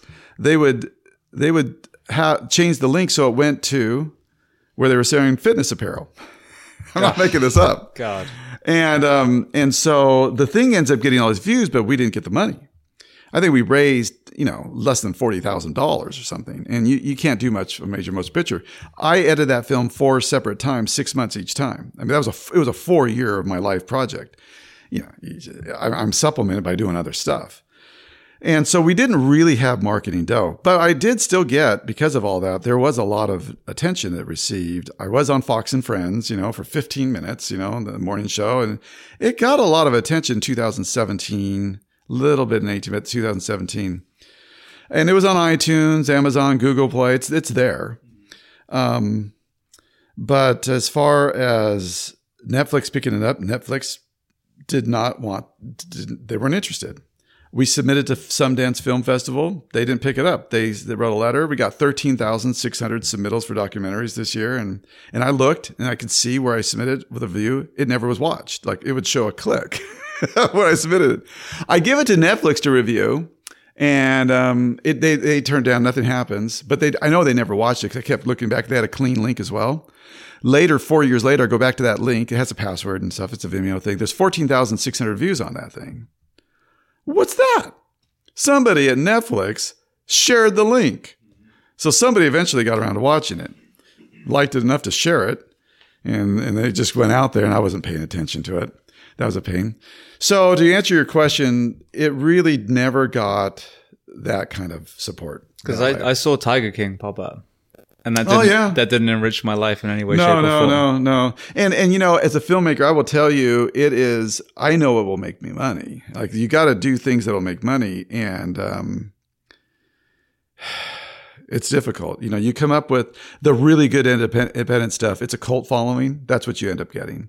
And there's a cult following. I mean, it definitely has that, but it's not, it, it, it, it's the message itself is not one that the academic world wants at all. Well, and that's my point. I felt like, you know, it, it's a film that should have been seen special if there was ever a time to watch this film it was the last two years. Oh. And it was it may not be suppressed but the culture is such that the absolute shit that was on a lot of the streaming sites oh, yeah. that was front and center none of that was to do with health nutrition mindfulness you know any of that stuff. And and this would have been a beautiful seed to sow at the beginning so that 2 years in we might have a bunch of high schools and middle schools that are doing proper PE. My son is in high school. About a month in, he's like, "Dad, I'm I'm going to join JROTC." I was like, "Wow, that's a, a change." He said, "We're not doing anything in PE. We just sit there and and read stuff." Mm-hmm. So he joined JROTC, and kudos to that program. It's amazing, and they have a kind of hierarchy. You know that they do excel in a certain physical thing, they get pins. You know, academic. Yep, I went yep. to a, an award ceremony last night where he got um, awarded for his academic achievement. As you say in the film, you know what the JROTC kids or the, or the sports program kids get, every single child should be getting. And, and if if I have a son that doesn't want to do PE because he wants to go to another class where he can actually do exercise, That's a fucking tragedy, you know, travesty. Absolutely. So your film is so important to educate us, the parents of the world, to start asking the right questions, to start getting things like this changed in our schools. Because a three hour standardized test for a nine year old kid is not how we create healthy humans. No, the whole the whole thing. Unfortunately, the whole school system's got some pretty big issues. I was pretty sensitive to schools in general. I um you know, I mentioned I got a Master of Library Science at Indiana University. I actually went there to get a P, uh, my EDD, Doctorate of Education. Um, and I, I, go in first day before school, before the whole thing starts, and I'm meeting with the chairman, and um, I'm telling him how I want to create this mentor-based education system, similar to what we see in like Lund uh, University. So, so something we'd see in Sweden, you know, back in the day, early day, this this mentor-based education system, old school, different way, not this everyone's in this class. You're this age and you're in this class, and you're going to move up when the whole class moves up. And, you know, it's a, a lot more individual, you know, something that would actually be individual and work. Uh, Thomas Jefferson kind of an education, you know, the people who actually you learn. It's not hard to improve. it's not hard to improve on what we got. So I tell him what I want to do. And he goes, you know, I got, I got to be honest with you. Here we have a program for you to get your doctorate degree that really helps you navigate within the system. And he says it that way. For example, ED 5 720. I was like thinking, man, 720. There's a class. Those are high level classes. 720. He says there we have a we discuss how do we interject to get taught what we want taught. It was the first time that I even thought at that age, somebody makes a decision about what we are taught what we're going to do with that time in, in the classroom. And um, anyway, in our discussion, I decide this would be a waste of time for me to be here. I'm not going to waste four years of life. He, he says, look, at to do what you want to do, you'd be better off to go out, just make some money and start your own school. Like, you don't have to do any of this stuff. Oh, oh okay, thanks. so um, went out, got a different, got a master's degree while I was there on something else, and went on my way and my son um, was in second grade and was not doing too great. He was liking reading, but still was struggling on that SAT 9 standardized test that they gave. It was pretty low on several places. Now we were concerned about it. And there was a traveling professor from a liberal arts school, president of it, coming and speaking. We went and listened to him. And at the end, I went and talked to him after and said, Hey, my son's struggling. Second grade, oldest, he's my oldest son, and oldest, oldest child we have. What should I do for him? He goes, Here's what you should do. Um, you should pull him out of school. Just pull him out. Yeah, just pull him out of school and have him read the classics. Classics like like the classics, like capital C classics, Greek stuff, Roman. I mean the the classics, you know, real stuff. Okay, well, what curriculum should I have him follow? Well, I just told you, have him read the classics. But like, which textbook? Oh, no, no, no, no textbooks. Just have him read the classics. Okay, so we were so naive as parents and so frustrated with the school in California that I decided to actually do this. And so it's third grade. He's starting third grade, and I give him, hey, here's the Odyssey. I'll show you. He, he struggles to get through the Odyssey. And we're reading like the headings and really, and I'm having him reread the first chapter, and eventually he gets through the Odyssey. Then he tackles the Iliad. And then he goes after the Iliad. A lot easier because he had already done the Odyssey. And after that, he goes, Man, Dad, everything's simple, super simple to read. And he's reading stuff, and I'm having him read Greek fragments of the Odyssey, all this stuff. Like he, he gets into it. And then he's learning Greek, and then he's learning Latin, and he's doing all this stuff. And we don't have a teacher. And he and I, I'll check in on him quarterly. I'm serious about this. Now, my son just got a job last week. He accepted a job He's 28 years old, just finished his uh, PhD in, edu- in, in economics, and he just accepted a job with the Federal Reserve Board in DC. Wow. He wrote his dissertation on inflation, and he's in that group. He's gonna he he he will his team directly interflu- influences and gives reports to to to the to the chairman Powell. So he's gonna be that guy, right? um, once he starts there, and so it worked. You know, it wasn't exactly a complete fail. And I watched him progress so fast. And we didn't have anything. We were following nothing. We literally just here read this book, and I was checking in on quarterly, inspiring him keep going. Um, he had to do karate, we had to do physical stuff, but the point is, he did great without anything. And I'm looking at all the money and all the effort and everything we're doing, and thinking they're doing scientific. And oh, by the way, his SAT nine test the next year he was already at 90, 90 percentile instead of 25th. And the second next year, 100th percentile. So we drop him in sixth grade. He goes into the sixth grade and he starts, you know, they, they, three months into it, four, two, two, three months into it, the, the district president, the principal, and the teacher pulled me aside and said, Hey, Doug, we need to meet with you about your son. And I'm like, what did he do? Like, you're just freaking out. Like, and they said, well, and it was just me with them. My son wasn't there. Hey, we want to know what were you doing with your son before he came here? Because we think you should keep doing it. Wait, what? well, um, and the teacher like, we got nothing for your boy. Like he's just, we got nothing. I go, I thought you have like GATE program, this stuff. But, oh yeah, we we threw that at him right in the beginning, and he's bored with that. Well, he's not like some brilliant kid. He's just like everybody else. In the second grade, he was like the. These are the same kids he was in class with, and now it's sixth grade he was below all of them. Like he's the same guy. And they go, they, so I told him a little bit about what I was doing, which isn't very much. I mean, it's just what I told you, a bunch of classics. Um, but by the way, you're learning from the best. And, and, the, and this, this is a reason I'm sharing this right now because this absolutely applies to how we exercise, what we choose to do, what, how important the motion is and the quality of that motion is. It's not just exercise the kinds of exercise we do matters tremendously. You know, we have all these back problems, all this stuff. Even by people who exercise, they're jacking up their shoulders, they're screwing up this and that. You shouldn't be doing that. It shouldn't be screwing up. There's this thing called rational training. There's this fundamental restorative arts, which was a third of physical education classically. We don't do any of that anymore. Barefoot, for example. The barefoot thing, right? Well, and the jump, the hopping exercises to to re to to form that arch in that foot so that you can go out and run. And how do you run? And how do you, what's the right motion? All those things matter. Anyway, long and short of it, the teacher said he's kind of causing problems talking about the Iliad. He's saying I'm doing teaching it wrong. I go, well, I mean, I mean, you've read it, right? I asked, you know, that's the first question I asked. I knew my son had read it a couple of years earlier. You read it, right? He goes, ah, I've taught it for 17 years. The district president catches that response. He looks at him but have you read it? Well, I have a, I have the reader. So the reader's wrong. The reader doesn't even match that he's teaching out of with what the Iliad actually says.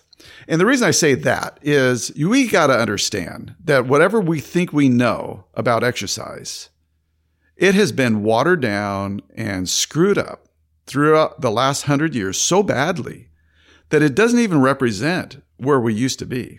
And, and just by going back and doing simple first grade basic exercises properly, you watch what happens to your body, your brain, everything suddenly corrects, your back. I was going into a chiropractor three times a week, and the chiropractor finally, I mean, chiropractors hate spine guys, you know, surgeons. And he says, look, it, I can't fix this. You've got this thing in the bottom of your lower spine and it's throwing you out every day.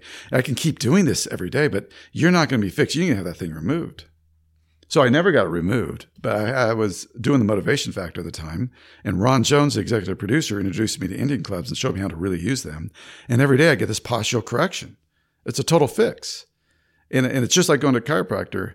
My, my, my left shoulder, I have these things out of joint. I know when I'm, when I'm stopped and just haven't been doing it for a few days. Like I, I start, I'm not in alignment like I normally am. Everything gets fixed. And I thought, wow, Indian clubs, well, Indian clubs take effort. You know, it's like a musical instrument. You're not really good at it for about six months of effort. You kind of kind of learn that.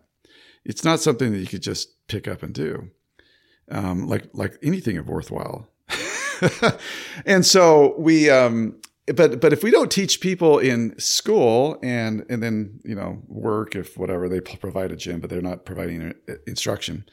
If people don't know how to exercise correctly, well, they're only going to have, generally speaking, a negative experience. They're going to get, they're going to get injured. What's the point of this? And that's it. It's over. And so their education does matter. And as an individuals, we need to make sure we're going to people who know what they're doing. And the people who know what they're doing doesn't mean they just have a lot of views next to their YouTube account, right? It's it's there's more to this, and it doesn't and it doesn't mean that they're just hey look at them, they're look at their six pack, look how amazing they are. Yeah, are they 28 years old? Yeah, so most people doing anything look like that at 28 years old. Follow a guy who's 65 years old that still has that six pack. Now that's the guy to follow. That's impressive, right? Um, so all these things are really interesting to me as I've gone through this whole process about how do we actually change our pe- the country? How do you change your family? How do you change yourself? And and so I asked Dr. Ratey this question at Harvard. I said, you know, and he's the guy that wrote Spark, you know, all that all the research about exercise in the brain. And he's probably done he really is the poster child for that and got a lot of credit of drawing out those 10,000 studies that have already been done of linking exercise in the brain, health, brain health, um, better performance academically, better performance professionally, um, better relationship quality, all those things, right? All the things that we really want in our life that we think are so important. There's no way to get there without exercise. Like you have to you have to stress your system so it can appropriately stay healthy and do its thing. But but just the right amount of stress, not Use too stress. much. Yeah. yeah. So so anyway, I asked him, so how do you do this? He goes, I go, what's the right exercise? He goes, the exercise that they will do is the exercise that they will do. So you start with that. You start by having people exercise. So um, if I had one wish, it would be that we could start doing real exercise at the most fundamental classical level and that we don't worry about anything else. We just look at the most basic motion exercises and we have all the kids in school go through those basic motion exercises the right way. Teach them how to do it, teach them how to be posturally correct, teach their feet how to get the arches back, go back and, and do that for them. Because that's something that they could take with them the rest of their life. That's education that's really valuable. Yeah, that I would start with that. I wouldn't be so worried about whether people can do 20 pull-ups and all these other things, but they're absolutely going to have to get off the ground.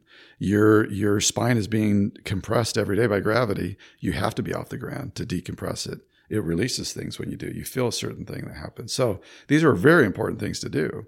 That's going to be grip strength. That's going to have to first start by them just hanging on the bar till they can hang for like a minute before you even think about pulling up. Um, and then learning how to do scapular pull up because you're not pulling from your arms, you're pulling straight from from here. Uh, and, and learning how to do these things correctly. That's going to involve actually the teachers knowing how to do that. And so we're in a we're like preschool level. Like we're really we kind of lost all of our knowledge.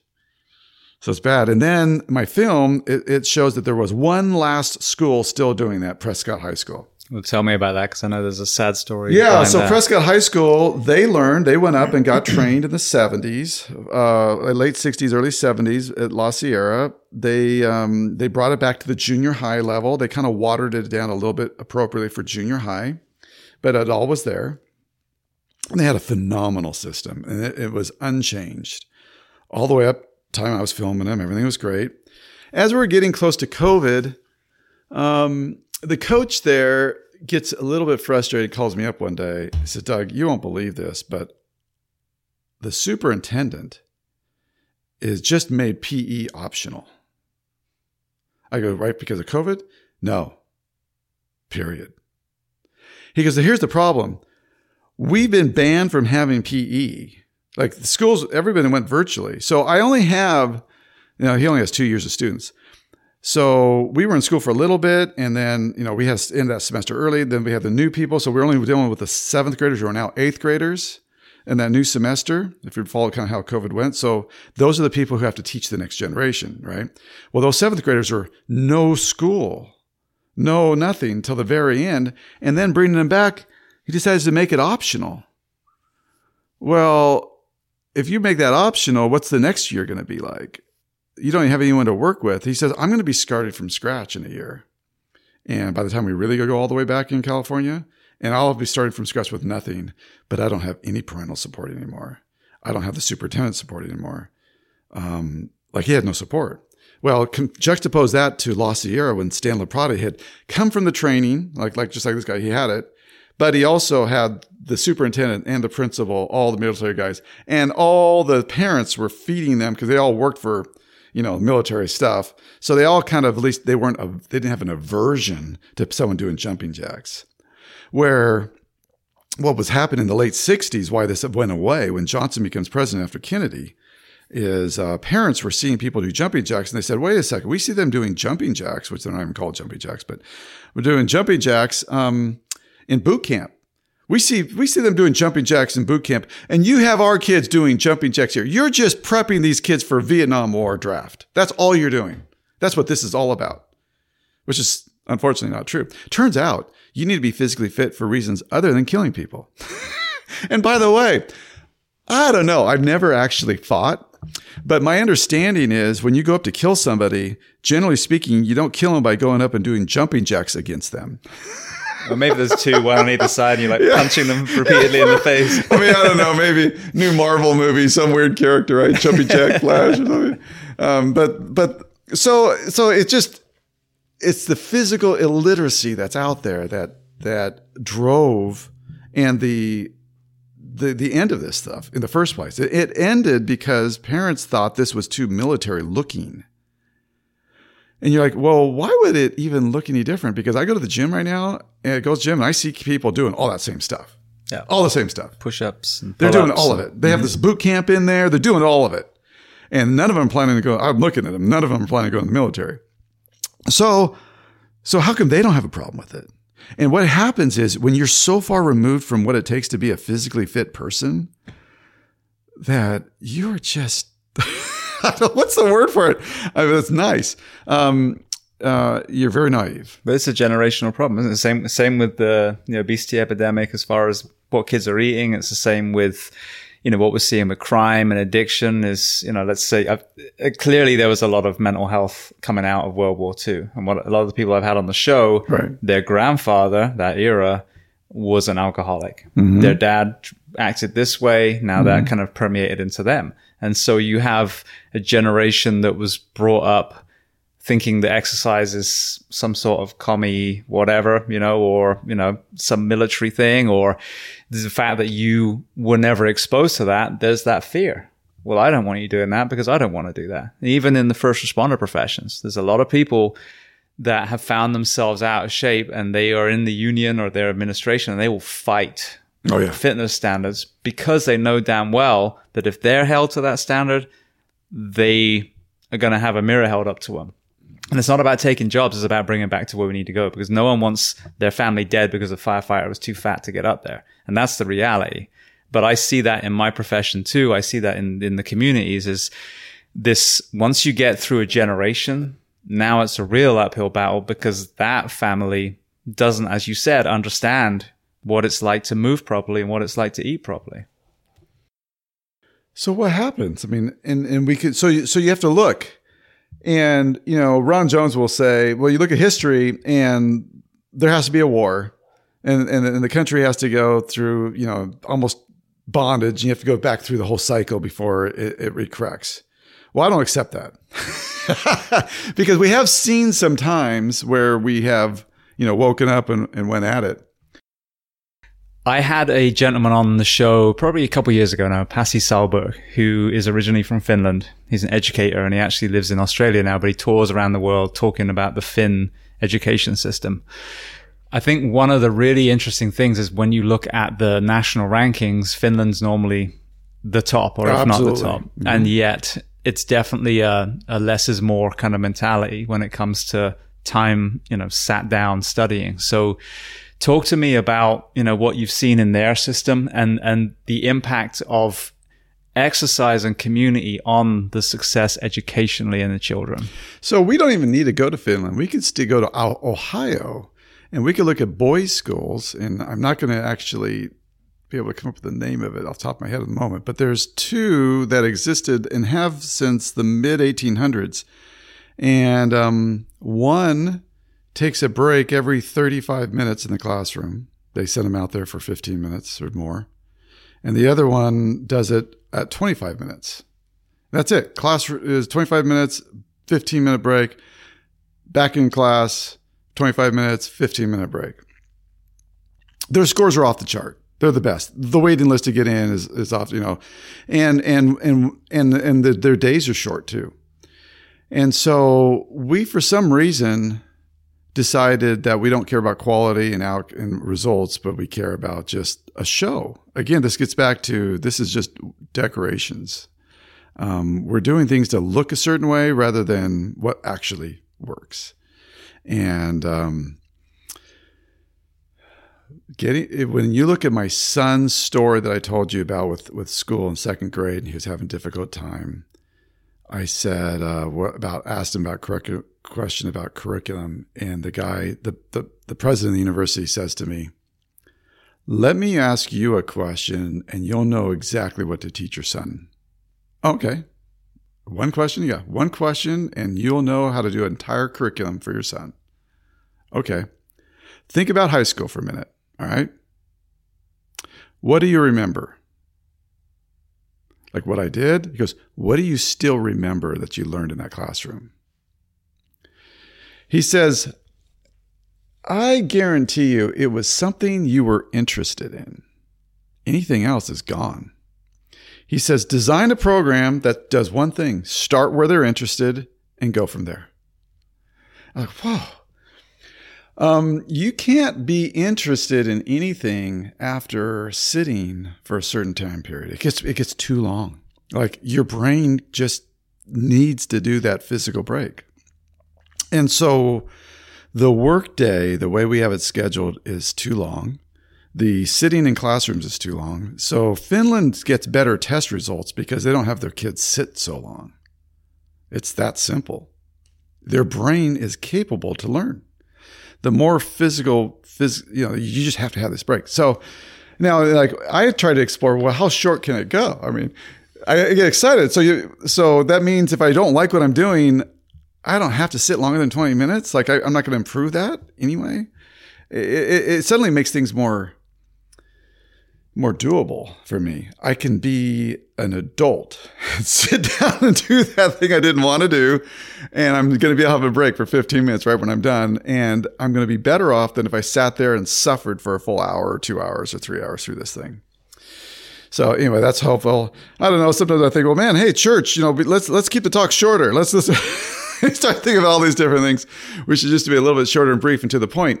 Um, but the reality is, our attention span's short and and we are not benefiting from these super long drawn out classroom experiences so tests go up when you exercise you get the highest test scores the closer you've been to physical exercise they will go down and down and down you know so so if you if you have a kid he's going to take a test it's a super important test you might want them to actually exercise just before the test go swim do whatever they can they can have dripping wet hair and go into the test and they'll do better than if they crammed all night long, studied, studied, studied, studied, no exercise, and they go and take that test, they'll do better the other way with exercise. And, and so will we in everything we do. And so usually before interviews, before I do anything, I am, uh, I always exercise before I go out and film and do interviews with people. I have to because my brain needs to be firing all cylinders and working. It won't, it was, it won't work um, if I just kind of wake up and go, oh, I don't know, I mean, just read or I have to get the physical side to it. Am I right in remembering that the term you used in The Power of Zero, I think it was, was presenteeism? Oh, that's motivation factor. Oh, presenteeism. Oh, okay. Yeah. Presenteeism is a condition where you're present, but that's it. Brain's not there, you know, and, and that's what's affecting our our productivity in the workforce today. Presenteeism is a condition where you are just not feeling like doing it today. And that's happened to a lot of people. And the best way to, to the best antidote to that, the best way to cure yourself of presenteeism is to be in shape, to get in shape, and to exercise and take more breaks. And um, so, in a lot of ways, we've been talking about that the whole time and everything I've been saying. Um, but that's that's that's presenteeism, and it is a disease that's affecting our entire work culture. And now, now, you know, with COVID, post COVID, now everyone's just at home. And if they're not even walking around to get a drink, they're not walking way down the corner and around the bend and down the flight of stairs to get that water cooler experience and walk back. They're not even getting that anymore. Now they're just sitting there and they have the water bottle sitting next to the computer and they just sip on that all day. You know, and then there's the bathroom like five feet away from them. They go to the bathroom and, and there's no movement or motion. And and good luck if you if you had a tough time with the product and you're calling them and that's the person you're calling for customer service. Good luck getting much compassion out of them. There's just not much. They're hardly a human being anymore, especially by the end of the day. So we do need to. So if I if I were to, in fact, I tried. I, I had a a professor at an MBA program, and I and they were interested, but they didn't actually do it. And I said, look, at you could you could do a study and look at how much movement you should do as a as a corporation employees and and impact productivity. Like like what does that do to your actual bottom line? Like can you measure that? And it's a super interesting thing to do, but you got to talk everybody into it. And in the end, that's what you kind of learn about. The things professors study are the things that they're paid to study. All right. So this is a money reality thing at the moment. It's not like most professors can just decide, I'm going to exert this much time and attention and I'm going to look at this question. What they really want is a grant out there paid for by a corporation that wants a, to, uh, someone to look at this question. And they want to win that grant. And then they got that money to look at this question. And that's most of the what's being looked at in America today. So the things that we're talking about, nobody cares. You know, there's no one paying for this you know, I was paying for it. But I always thought, man, McKinsey or some major consulting firm, they ought to actually have a division and they actually redesign that workforce so that that natural movement's there and you would see dramatic increase in productivity. But I, I mean, that's, that is the case, but I don't, you know, it'll be a long time before we're there, I think. That's, that's like an Elon Musk kind of a thing, you know, a company that actually, where people think and try something new. But but yeah, but but for us individually in our life, we should think about that. You know, where are you productive? And if you're not that productive, you know, can you just make a slight modification in your schedule? You know, some of us have like an hour, hour and a half time to sit down and just read something, but we would never think I should disrupt this midway through and go out and do like Indian club break or go do, you know, SE routine or some jumpy jacks or whatever, you know. You don't think like that, but you should you know, during the movie, you're watching a movie. Okay, pause. What are you stopping it for? We're at the mark. It's got a whole hour left. Yeah, well, we sat way too long. We got. We probably should stop three times during this movie. not not that that we care about productivity when we're just sitting around watching nonsense, but anyway. Well, you talked as well about the integration with uh, JFK. You know, with the integration of schools one thing I've observed in, in the multiple departments I work for was when the bar was held very high and when we suffered immensely together, there was absolutely that bonding, that community. So when I watch um, the motivation factor and see the students of La Siena, um, you know, all in those teams working together, trying to level up to each, you know, color level. I can see how that would positively affect mental health, how it would kind of, remove ridiculousness like, you know, sexual or racial prejudice or anything because, well, you know, we're team alpha or whatever it is. Um, and you see that on the football field. People, you know, narrate how racist the NFL is or whatever. It's like, well, dude, you're all playing as a team. You're all seem to be doing well. You're all getting very well paid. You know, I think, you know, th- there's a bigger picture than this. So the suffering, you know, suffering together element, I think is huge what was the outcome of these PE programs in fostering the community? So, La Sierra High, when I first started looking at that, I interviewed 200 people on the phone before I even started doing filming or anything else. And part of that was they started calling me. They found out I was doing this and they kept sharing the number around. I'm like, uh, I'm doing something else. I don't have funding for this movie yet, but here it is. Here comes another interview. And they walk down memory lane. And one reoccurring theme I got that really just, it was like fireworks going off. You know, somebody, one of the, one of their fellow students gets cancer and this person from the, their school class comes over. Now we're talking about 40 years later, right?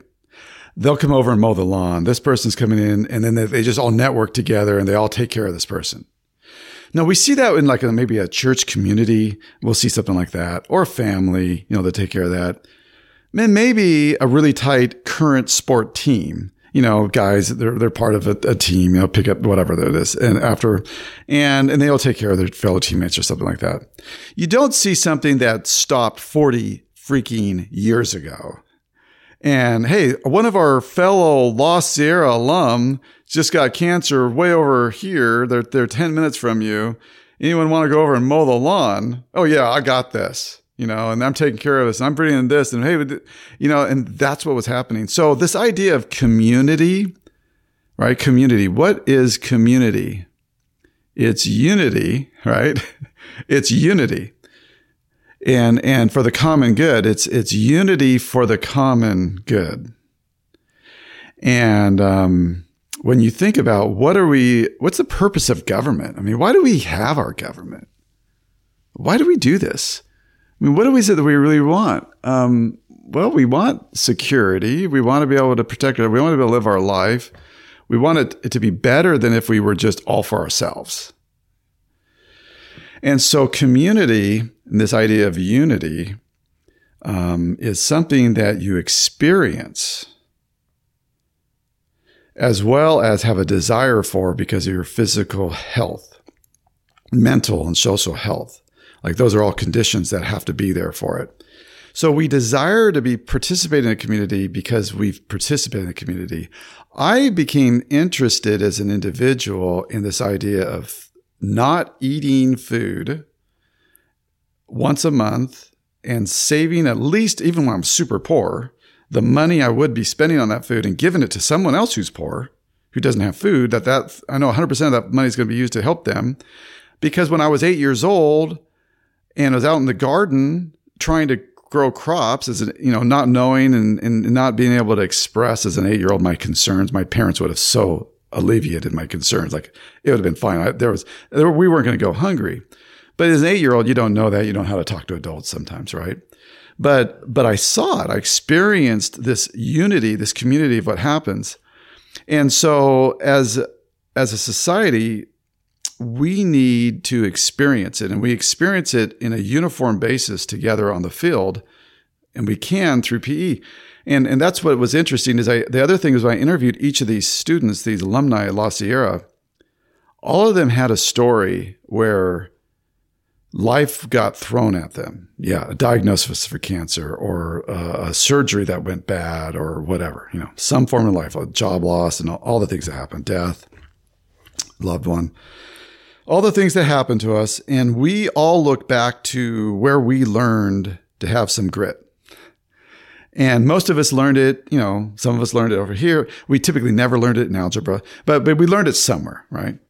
And, um, all of them would point back that they learned it on the PE field in their PE class. All of them. We're talking about thousands of students saying the exact same thing. And suddenly I was like, wow, if you want to teach resiliency, and if you, and when we say, what's the purpose of this government? Well, the purpose of the government isn't to go bankrupt. The purpose of the government is that everyone be miserable because the vast majority of our society can't even take care of themselves. That they have one problem come up and they can't handle it. And everybody's drug dependent. They just want to be drugged up. They don't want to deal with reality. They want to kill themselves because it's too hard to deal with. And I mean, we go through the whole of an unhealthy society. We want to be part of a healthy society, and um, where where those you know safety nets are minimal because people are resilient, they can handle it. Well, you the, they taught that in PE. They taught it. It was a uniform method of dealing with the hard parts of life. And I thought, wow, that's a solution. Now that's a solution we are actually looking for right now that cost almost nothing. It cost almost nothing to do with this. This is a program that didn't even have balls. it didn't have balls. I think you needed like a whistle, you know, um, you know, and the kids had to buy some different colored shorts or something, but those could have been done with like, you know, you could have just dyed a belt each time or whatever. I mean, there's, there's, a lot of ways around this thing that you could have made it pretty easy. Um, So, so it's an interesting thing when you think about this. Like, what would it do for our society? Where could we go as a society if the vast majority of us were operating at our potential health wise? And as a consequence of that, we wouldn't be plagued with the financial debts that we have as a nation, where 80% of our debt and 80% of our healthcare costs is on preventable stuff. If we had none of that, I mean, you're talking about none of that. You're looking at uh, just just take whatever people who died from opioid addictions, get rid of 80% of that. So now we're in a manageable number, right? You can look at the homelessness situation and you can factor in there's a big element there as well that started, you know, with this drug.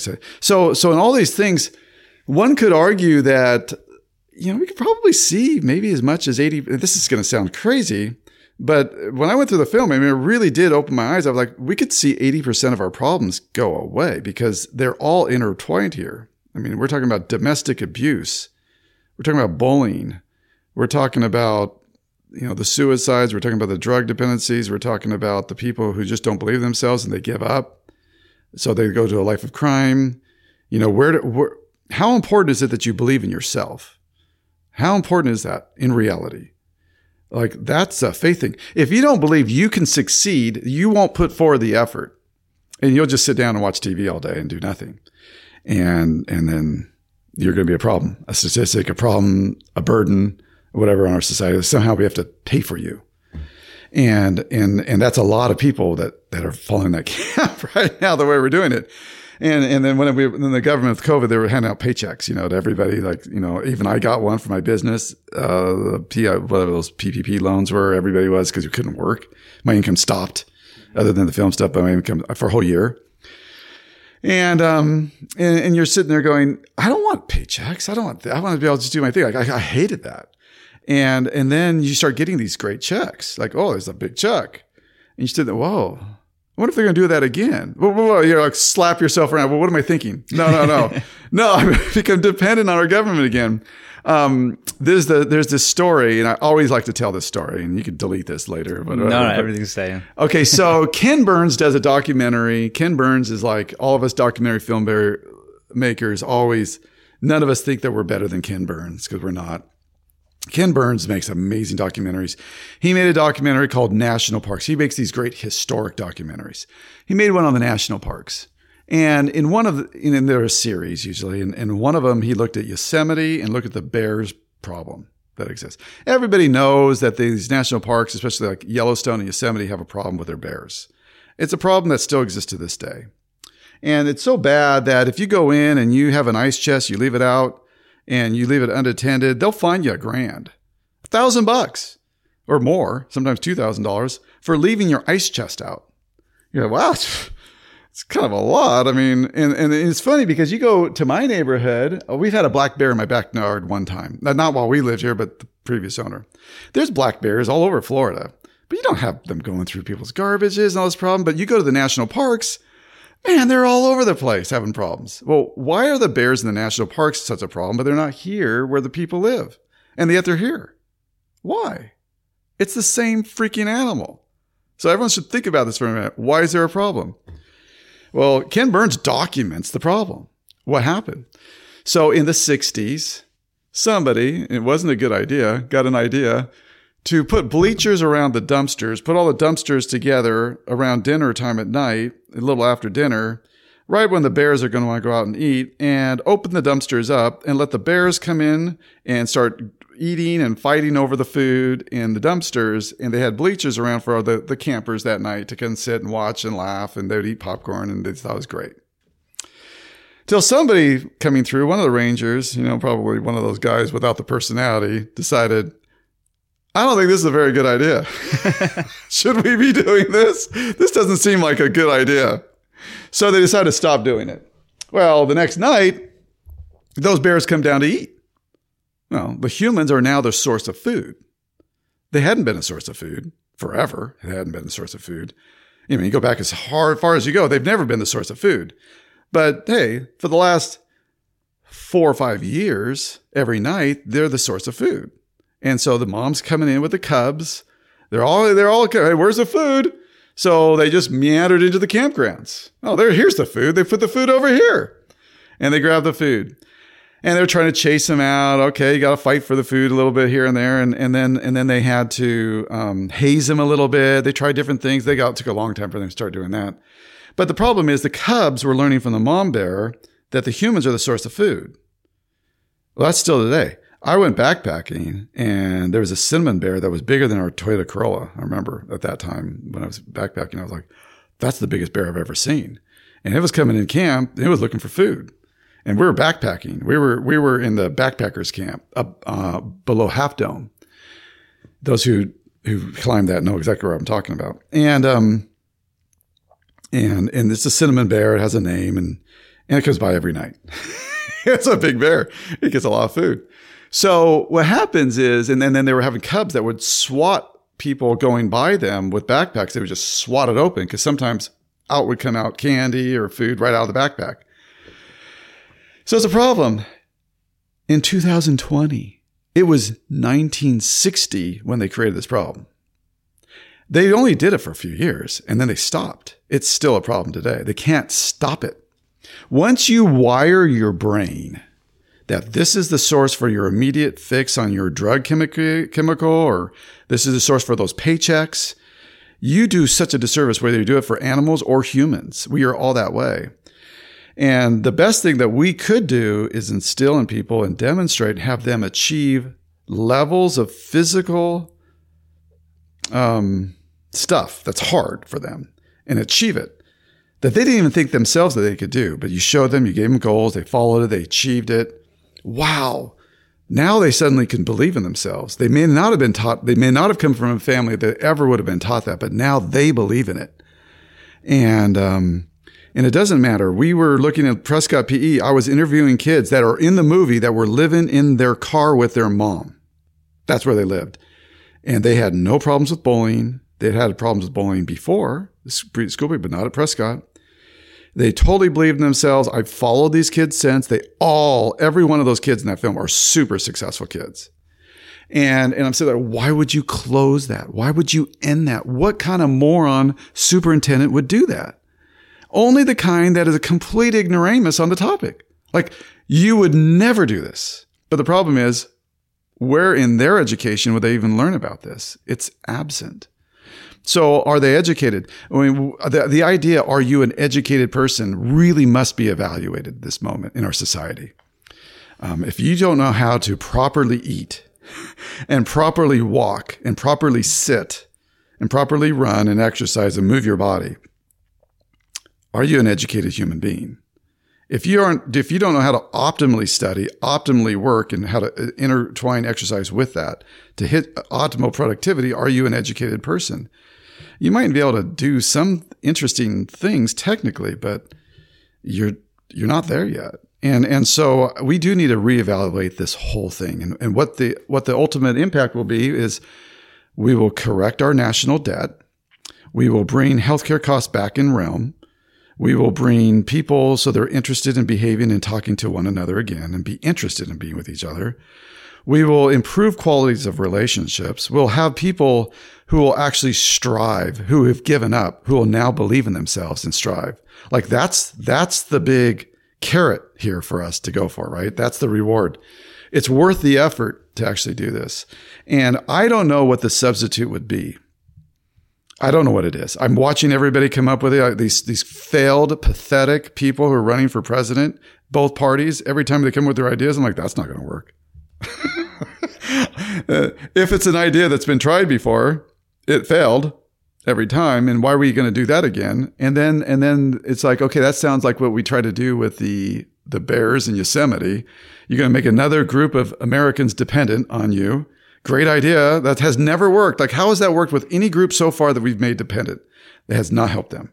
Instead you've got to actually how do you go the other route? We need to help people realize that they can do it. And, and you know you give them people you know a nice little things to to to enable them, help them succeed, but you don't um, you don't just hand it out.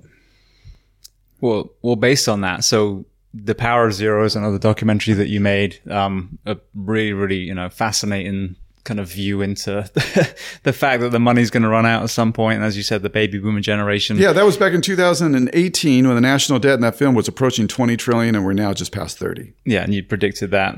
In, in I didn't predict it that fast, though. To be honest with you, nobody did in that movie. Like, it's kind of scary. It's getting way worse, way faster.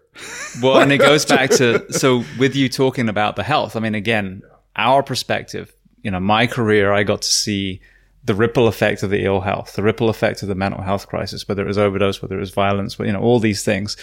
And what you talked about in the motivation factor specifically is a resolution for so many problems. Community. I mean, you said the left and the right. I've talked about this all the time. I can't stand either of them. These leaders were asked to lead and, you know, we realize, okay, neither of you can. We get it now. And that's a big surprise anyway. But, um, and we need real leaders. We need a system that creates real leaders. But there's no sense of there's very little sense of community. This division was so easy. Like you said, even the the paychecks, one of my previous guests made a good point. There's a lot of people that hate their jobs. The moment this came around, they were like, I will gladly stay at home. I don't want to be at work. I hate my boss. I hate what I do. You know, but so what they did at, at last last year is it's La Sierra, isn't it? La Sienna. Mm, last year. I, think I might have said La Sienna before. Um, is is the answer to so many things. And you know, the national debt. You look at the. I think we're what four percent of the the world's population. I think we use something crazy like eighty percent of the world's opiates. We've got twenty five percent of the prison population. I mean, they're just the statistics go on from supposedly the greatest country in the world. Oh, and by the way, let's just look at COVID. The number of people in the ICU in America is 77 out of a hun- out of a million. The number of people in the ICU in Japan is 7 out of a million. And the next highest below us is Canada at 20 out of a million. So you're like, wait, that's the same illness, right? COVID's not different in Japan or Canada than it is here. But as far as in the ICU, and, and you're like, why so many more of us in the ICU as a percentage of the population? Oh, different vaccinations. No, no, no. No, it's the population health itself. And you can just look at the obesity. Each of those countries, where does Japan and where's Canada and where's the United States? Canada's way up at the top, obesity. Canada's also pretty high. So Japan, uh, United States is the top. Canada's, you know, in there pretty high. So it's up there next. And then Japan's like 150th, way yeah. down there. Finland, Sweden, and, yeah, Norway. they're off the chart, low. So, so you could see and then you're like, okay, what's the cost? What's the cost per drug that you're given in the ICU? And it all goes around to the individual. So we are the sum of our parts, and our parts are unhealthy. So I love this kind of question that I pose to you. You're king for the day. You get to design the the PE program and you know the school day in general, but especially the PE program starting today, we're giving green light, we're giving all the funding to be proactive instead of reactive. What do what do the PE programs look like from here on in? Yeah, well, school's half a day total. Um, that's easy, um, and um, and you're probably not going to hit the same classes each time, e- each day. You know, you would you would go you know A and B. Um, and the PE program would have a third of it, the thrust of it would be restorative arts. So you would te- train them how to do Indian clubs and wands and and the Persian meel. You would train them how to get off the ground with the bars. You train them calisthenics. You would do group exercise. Um, and PE would be an hour a day. You, you would give someone a, a heart pumping hour day experience and you would require showers. Um, there's a lot of reasons why. And, and possibly where you could, you know, you would do outside, almost exclusively outside for that hour every day. So if you're in a super cold place, you'd be outside exercising in the cold there. And if it's super hot and gross, you'd be out there exercising in it. It's good for our bodies to acclimate with where we're at. Lots of good reasons why. So, so we would do that for sure. So it would involve group exercises. I would do the SE routine like experience for sure all the time. That would be part of it. Um, I don't care if there's one ball or sport involved at all in PE. Um, I would also incorporate with it um, basic nutrition. I would train them how to eat, what they eat. I would train them how to pair foods together This is something no one talks about. I would train what alkaline food is and acidic foods are and encourage them to get to like 78 to 80% alkaline and 20% acidic. So, um, you're not going to do something like meat on a hamburger with a white hamburger bun and potatoes in, in the deep fried oil with a shake. It's also because that's all acidic. Like you're doing nothing but acidic. Like you wouldn't do that. You would have, you know, a meat and these vegetables and whatever. So I would, I would actually teach them that, you know, train them that. So that would be health for me. Um, and that would also involve the postural science, postural correction. I would redesign completely all the desks. There would not be a flat desk ever again. You would have slanted desks, 22% to 22 degrees. That that's absolutely critical. I would redesign the classroom so the lights coming in aren't refracting the wrong way off of that. So that the students are facing with their eyes and their, their, their necks the right direction so that they're not turning constantly the wrong way and screwing themselves up.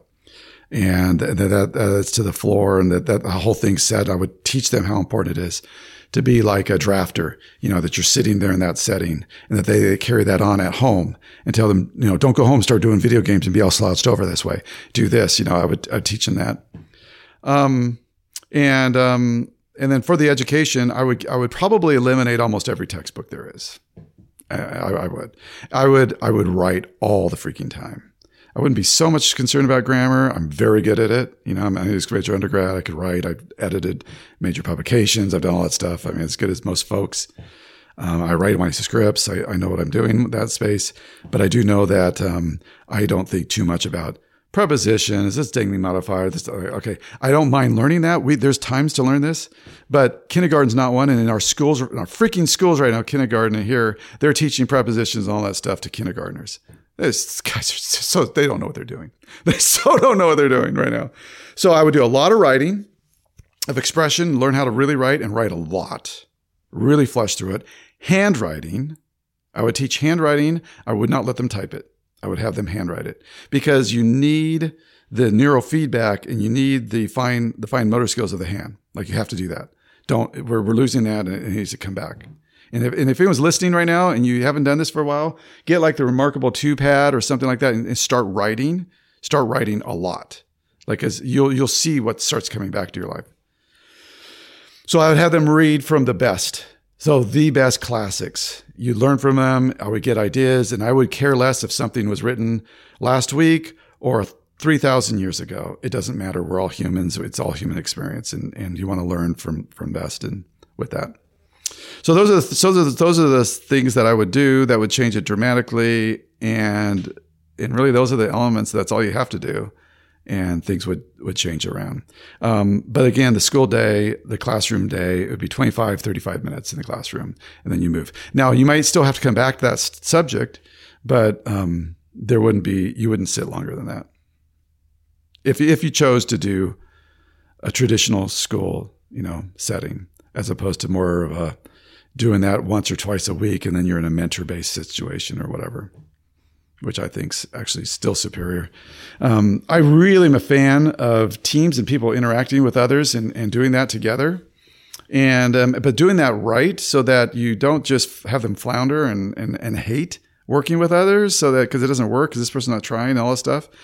Um, there should be a lot of thought and work into that so that that's a good experience. And they they they experience the value of hey we pulled this together and look what we just accomplished like this was really impressive when i do movies i can't do although you see my name everywhere it looks like i did all of this stuff it's impossible to make a movie by yourself. You know, some of these movies, it looks like a city there. You know, there's so many people, and, and every movie is really its own company that you're creating. It's its own you're bringing all these people together, you're finding these experts, and, and you're getting feedback from everyone. You're putting something special together. That is um, a skill that once you experience and go, you know what, it's better together than it is by myself. That realization is helpful so that we are interested in community and doing this right. Like I can be better off part of a community. And we need to experience that again.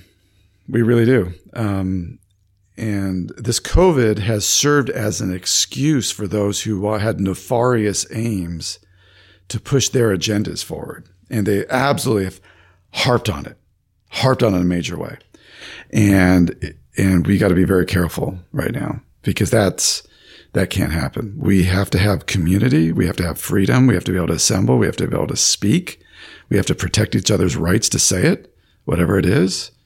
We have to have the freedom of religion and ideas. Full freedom, full freedom.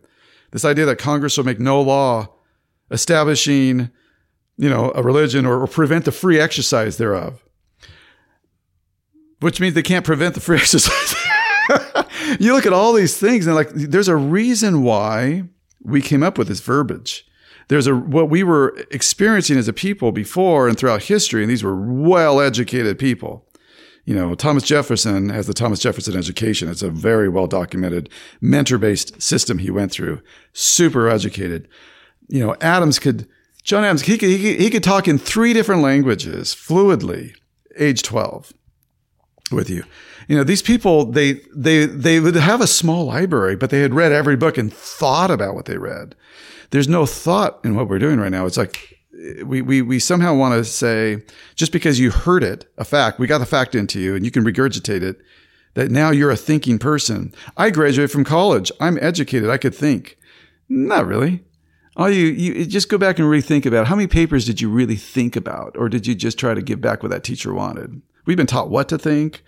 We've been taught how to express it. But, um, there's a reason why the entrepreneurs who drop out from college are doing, are the standouts now because they think. And so for those of us who went to college, it's like, okay, well, wait a second here. I also want to think, what do I need to do right now? Like, how do I really do this right? And um, it's a fun thing to explore and realize, okay, I've got a lot of room to grow. And a lot of that great thinking happens while we exercise.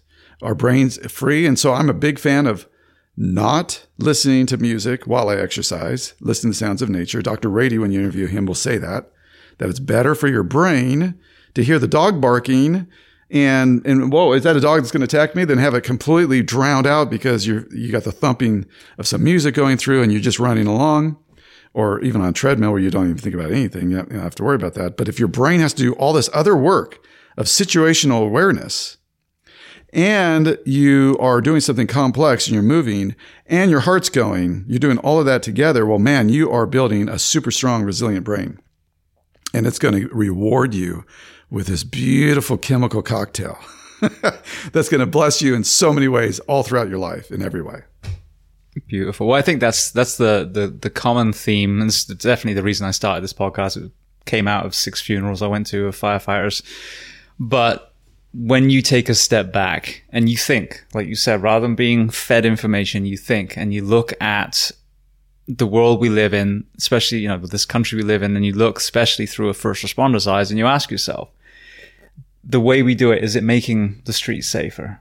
Are our people as healthy as they can be? You know, are we prepared, God forbid, if we, we get invaded, you know, and, and the answer is no, no, and no. And so it's time for us to say, look, the way you've done it, we've given it enough time. The same way as, you know, this two years of the, you know, we, we, a lot of people listened and we've played that game and it's time to move on. It's time to change it. But with the health of the nation, the statistics show that it's been an epic failure. The way our food is processed, the way we eat, the way we move or don't move, you know, our mental health kind of philosophies.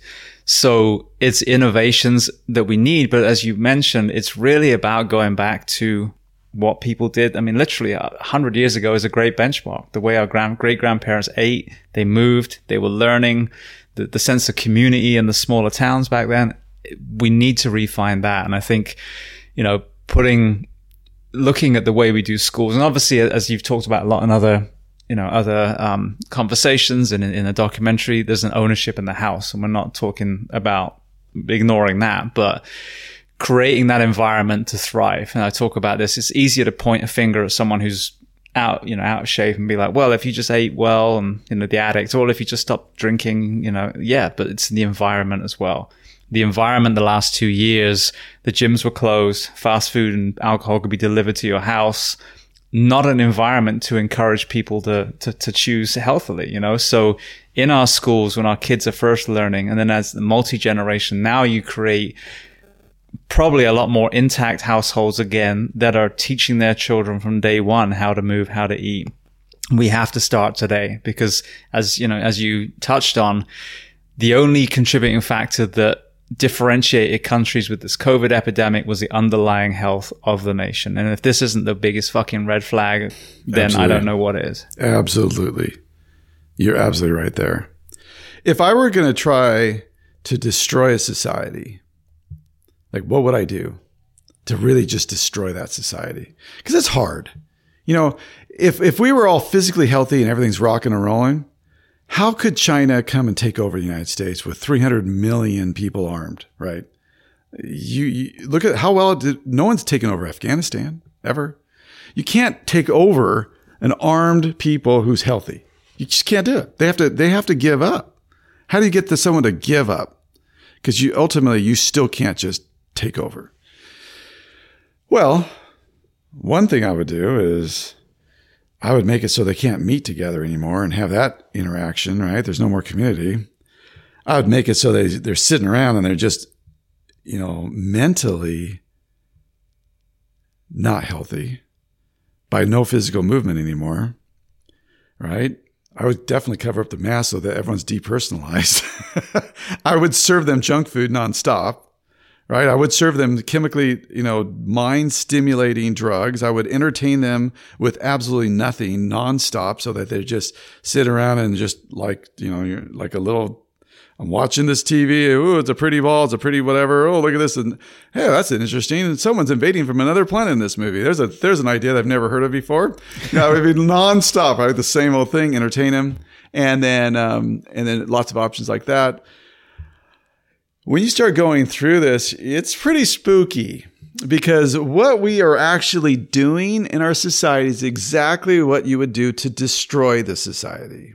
I would I would financially task it to the point and I would just start printing money and sending so much out there that it's just mind-blowing per person what it would take. Do you realize right now, we talked about Mother Power Zero. And by the way, I make financial films and I make health films and they, and they're, they're just an A and B of the same coin. That's all those are. People, when you really look at this, you'll see it. But, um, the Committee for Responsible Budget back in 2015 looked at the question can we solve our national debt deficit? The deficit. So there's the, there's the debt that we have, and then there's the deficit what we're missing. Can we solve that by taxing rich people? So they looked at people who make 400,000 or more, let's tax them. What would we need to tax them at? And they, they, they, they realized that they figured it all out and you'd have to tax those individuals at 110% of all their money. 110% per year. Go to LeBron James and say, Hey, I want to take 110% of your money. So not just all that you made this year, but 10% more than that. You have to just, it's going to cost you he's going to say that sounds like something else from way back in the past, right? That sounds like slavery, but worse. That's like worse than slavery. I got to pay to be a slave. Right, I'm paying to be a slave. That's not going to work for me. Um, and so then they're like, okay, that won't work. Let's drop it down to um, those making two hundred fifty thousand or more, and and they found that okay, we're only down to ninety two percent gross tax. That doesn't work if you live in the state of California with you know those people at that economic bracket are paying eh, maybe 8, 10% uh, state tax, right? So that won't work. So then they looked at, okay, 150,000 married, 150,000 filing joint. So basically people are making 150,000 a year as well as those who are filing joint, 150,000 a year. So a lot of people now. We're in a lot of people. You would have to tax them at a rate of 82%. 82%. This doesn't include your state tax in order to be balanced 10 years later in our national debt. This was the year 2015. This was before COVID. This was before the Trump tax cuts, before all of that. Then, back when the national debt was about 16 trillion, not 30. So then, like, well, what are we going to do if we just can tax everybody? Those guys making McDonald's, the 50% who aren't paying any federal tax, it has to be a 52% tax rate. to solve the then stated deficit. Now we've added, we've doubled our debt since then. And with every 1% increase in interest that goes up, which by the way, we're at an all time low, but if we raise it 1%, every 1% is an additional $300 billion that we have to come up with in taxes for interest on that that year. So if you were to raise it three, four points, five points, you're, you're, it's additional trillion of taxes that we don't have. And you go look what we do, you realize we have a little bit of a problem. Okay. It's such a problem that it's impossible to continue the direction we're going. It's why Obama and every president since and before and everybody looking at this question stated this is unsustainable. And then we have new presidential candidates always coming in and they have a new idea. Let's give everyone free college. Let's, let's make healthcare, Medicare for all. Let's do all. Like, no, okay, no, that's not the solution. what we're talking about is the solution. This is something that actually gets to root cause and strips away the vast majority of it because we couldn't tax a person who's working minimum wage at McDonald's 52% of their money. I don't think I could handle 52% of my money going away. Yeah. How would that work? I mean, it would be really tough. So, um, and that's what it had to be in 2015. Today, if they were to do the same thing, I would, I was thinking about doing that and making a documentary on it. When I really looked at those numbers, I realized this is not a film that I should make. it's really, really bad. So instead, we should look at what can we do. And I really want to thank you for this interview because we've focused on here's what will actually, this is something that really will make a difference. Um, how do we scale it fast? How do we scale it from the rest homes all the way down to the preschools, throughout the corporations, and, and, and most importantly, our individual lives? Like, how do we do that? How do we make people love being a healthy person and decide that that's their top value because it's the driver of everything else. And then, then, and then the, the adaptation of it. You know, you have an injury. Well, you still need to do some exercise. Now, you won't be able to exercise that part about it, but what can you do? And, and don't come up with, ex- don't, don't allow the excuses. I mean, there were people who just did things in their house when they couldn't go outside. They, they figured it out. They did what they needed to do and they were resilient and they had good relationships. They, they, they went through, they, they flourished through it. Um, and then there are those that just use it as an excuse to sit around and, and it was, it was endless caramel corn and, and ice cream shakes. And, um, they're not doing too great right now. Well, Doug, I want to thank you. I mean, we've, we've had such a great conversation, but genuinely, like I, I, I think one of the best things that's come out the last few years it is, you know, podcasts, documentaries, this unfiltered channel where you can get good information. Of course, every single one of us ultimately has some sort of agenda. My agenda, I hope, is clear. I hate people dying and being ill. Um, but, uh, you know, I think it's so important to have these conversations. But the motivation factor, every single human being needs to watch that, full stop um, the power of zero again when you tie in the, the, the financial side. And it's funny because i started watching it first and i'm like oh this is about money. I'm not sure if this is my then then the light bulb went off and i'm like oh wait a second. The solution to this is exactly what we've discussed. You know the the the impact of the ill health of the nation is the reason that we're so damn poor and add the you know add the uh, propensity to join wars very easily. And then you've got the whole pretty much the whole solution Fasting was another fascinating one. At least the first 30 minutes. Everyone should watch the first 30 minutes of fasting. That's a prescription. Because that that we're looking at what happens when you don't eat at night and why. And if no one's listening, the the the, the shortcut is think of it like a dishwasher. Our human body has a dishwasher and it it needs to have an empty gut to turn on for eight hours. So if your gut's been empty for eight hours, it'll turn on and it takes four hours to run. So, and that does the precancerous screening taking out. It's regulating your blood sugars, your blood pressure. It's doing all of that. So all of the chronic illnesses kind of go away if you happen to be a rat. They did all these studies just by doing that one thing. So there's a lifestyle adjustment that will, that, that will make you feel super clean and great by just not eating basically after six o'clock.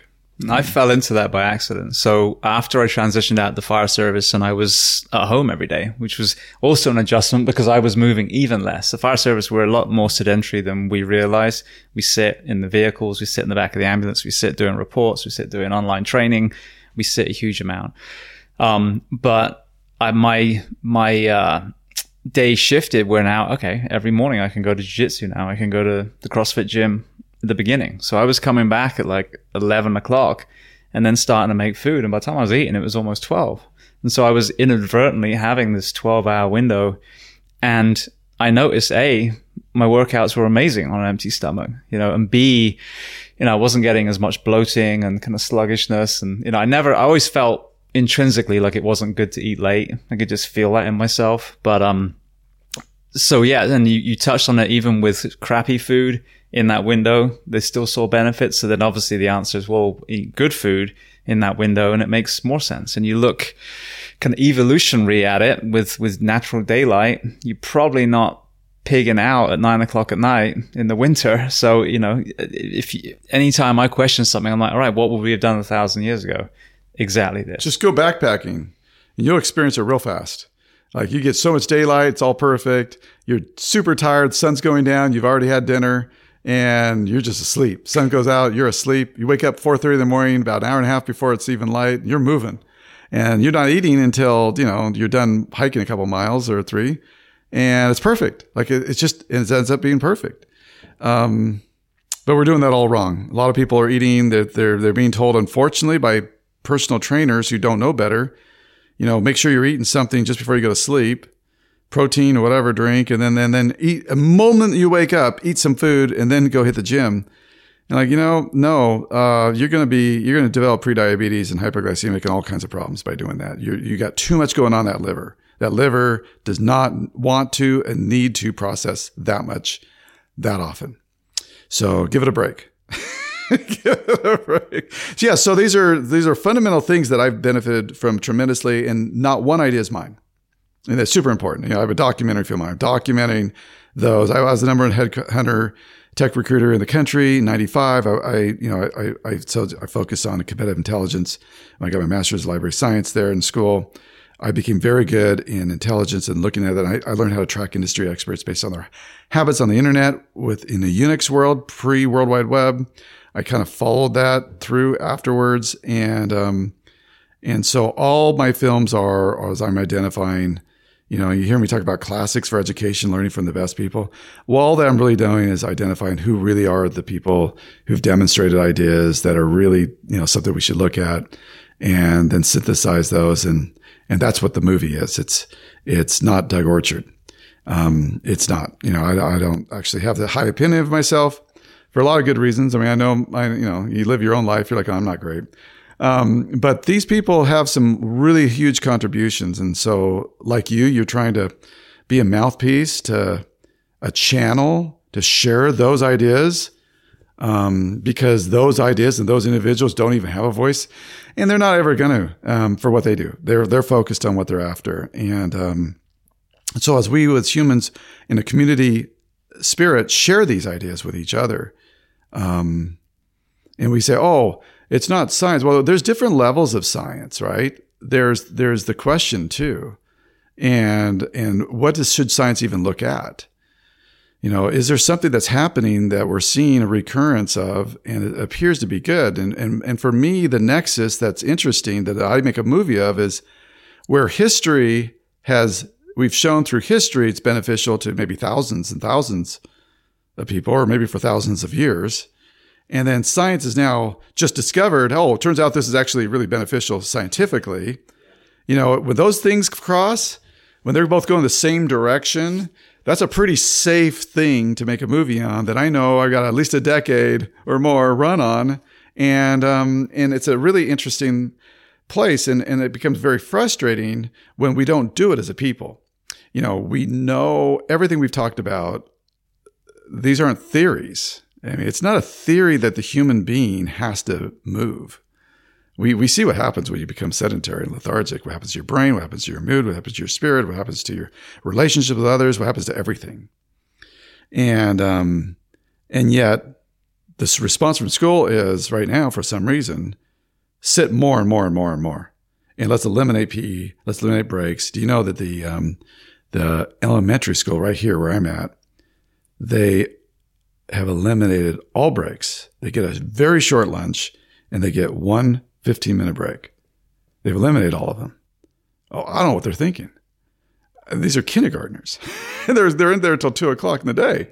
Well, there's no freaking way in the world if I had a child that age, which I don't, that I would actually do that to them. Like I, I, I you know, I don't know what they would end up like on the other end. It's, um, it's not, it's not right. So let's, we're going to have to become involved. We really are. We're going to have to become a little more involved in a loving community way to make differences. And you're right. The leaders right now, they're a big fail. And, um, and I have met with them, a lot of congressmen and everyone else. And I said, well, how, what drives the discussion? What drives the conversation? What happens behind that curtain? You know, like Wizard of Oz. What's going on behind that curtain when no one is looking? What's going on back there? And they say the only thing that's discussed is what's been on the news the past three nights. That's it. There's no, hey guys, let's talk about this problem in our country. We've identified with, with this big budget we all have, we've identified these following needs. We need to do this. No, it's what's being discussed on the news. And so the news, of course, is corporate, right? It's financially owned by six entities, and and so they're driving they're driving the show. You got that, you got the lobbyist, and it's all. And unfortunately, you know, when we talked about healthcare, like FDA and Pfizer and and all those kinds of things tied together, well, it's the same entities that are very involved, and then the people at the top of all those are like bored. They're switching back and forth, and it's the same money involved, and and they're putting those people in in political power, and it's a it's a really crappy situation that we're in. It really is, and and so one, we, we do need to understand and, and kind of open our eyes at that and just appreciate where we are. Two, support any kind of channel that allows for like what you're doing here, you know, to get a message out. Um, and, and, and don't think that you're educated because you watched a major or standardized news. They're, they're, those, those are gone now.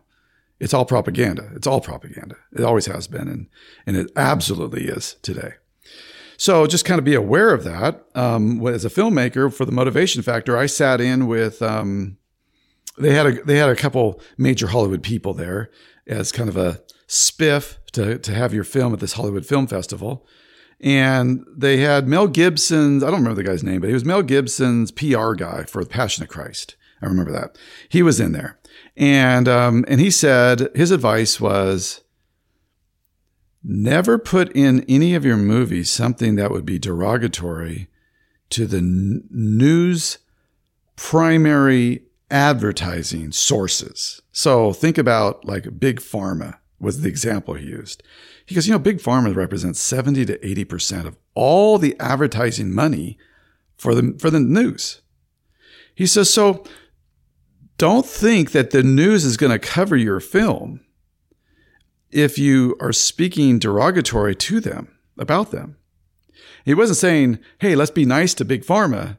He was just as speaking as a business to a business filmmaker. So business filmmakers know I can't have that bad stuff about them in my movies. Well, you just muzzled all your major journalistic guys unless they want to to try to create something like the motivation factor, put it out there and not get any major news. Well, who's going to pay for it? How are you get anyone to hear about it? And so you're you're wondering, well, how come it's not? How come how come this wasn't covered everywhere? you know, you just start going through it and, and you can figure it out really quickly. And and so we have a we have a really difficult task ahead of us that only will be resolved if we individually experience this. And if we do, then we just kind of know and then we share it and we go to their school boards and we just tell them, no, this has to change. Go to the corporation, this has to change. We put our foot down because it has to change. Um, and, and, I made the movie, just so you know, Passion of Love. You know, there was not, there was no, there wasn't an economic upside for me. Anybody put in the money, Ron Jones sunk 20K into it. I sunk money into it. We we're all negative into it. We did it because we were hoping this would be a flag, a flag that, that could be waved to kind of rekindle this thing and get it going again. So that's why we made this movie. It's my favorite movie. I don't think I'll ever make a movie I love more. And that uh, I think it was more pure in its um, in its purpose and in all involved. They really got pretty dang heartfelt. And there's a lot of people involved in that movie. So it was a great experience. So thank you for allowing me to share a little bit about it. Well, thank you for making it. So for people listening, where can they find the films? And then, you know, where's the best central location online to learn more about you? Well, my site is dougorchard.com, and I do have links to much of my films there. You could also look at all my, if you look me up in IMDb database, that's the movie database. So IMDb, uh, it's .com. Um, you could just look me up and you'll see anything I'm linked to. I've made, I do make other, I have made some films that aren't on my site linked to because I, I was just like a director or whatever. Um, and then for the motivation factor, you could look on iTunes or Amazon or Google Play or Real House. Uh, that's the primary place to find that. Fasting, you could look at on um, Amazon or on Real House or at Gaia Network, GIA. That plays free there. It's a subscription model kind of company. It used to be on free on Amazon Prime, but for some reason they now charge rent. It's not a lot. It's like two bucks or something. Um, I, I can't control what the platforms do with my films once they're up there, by the way. So um, they just do what they want to do with your movies.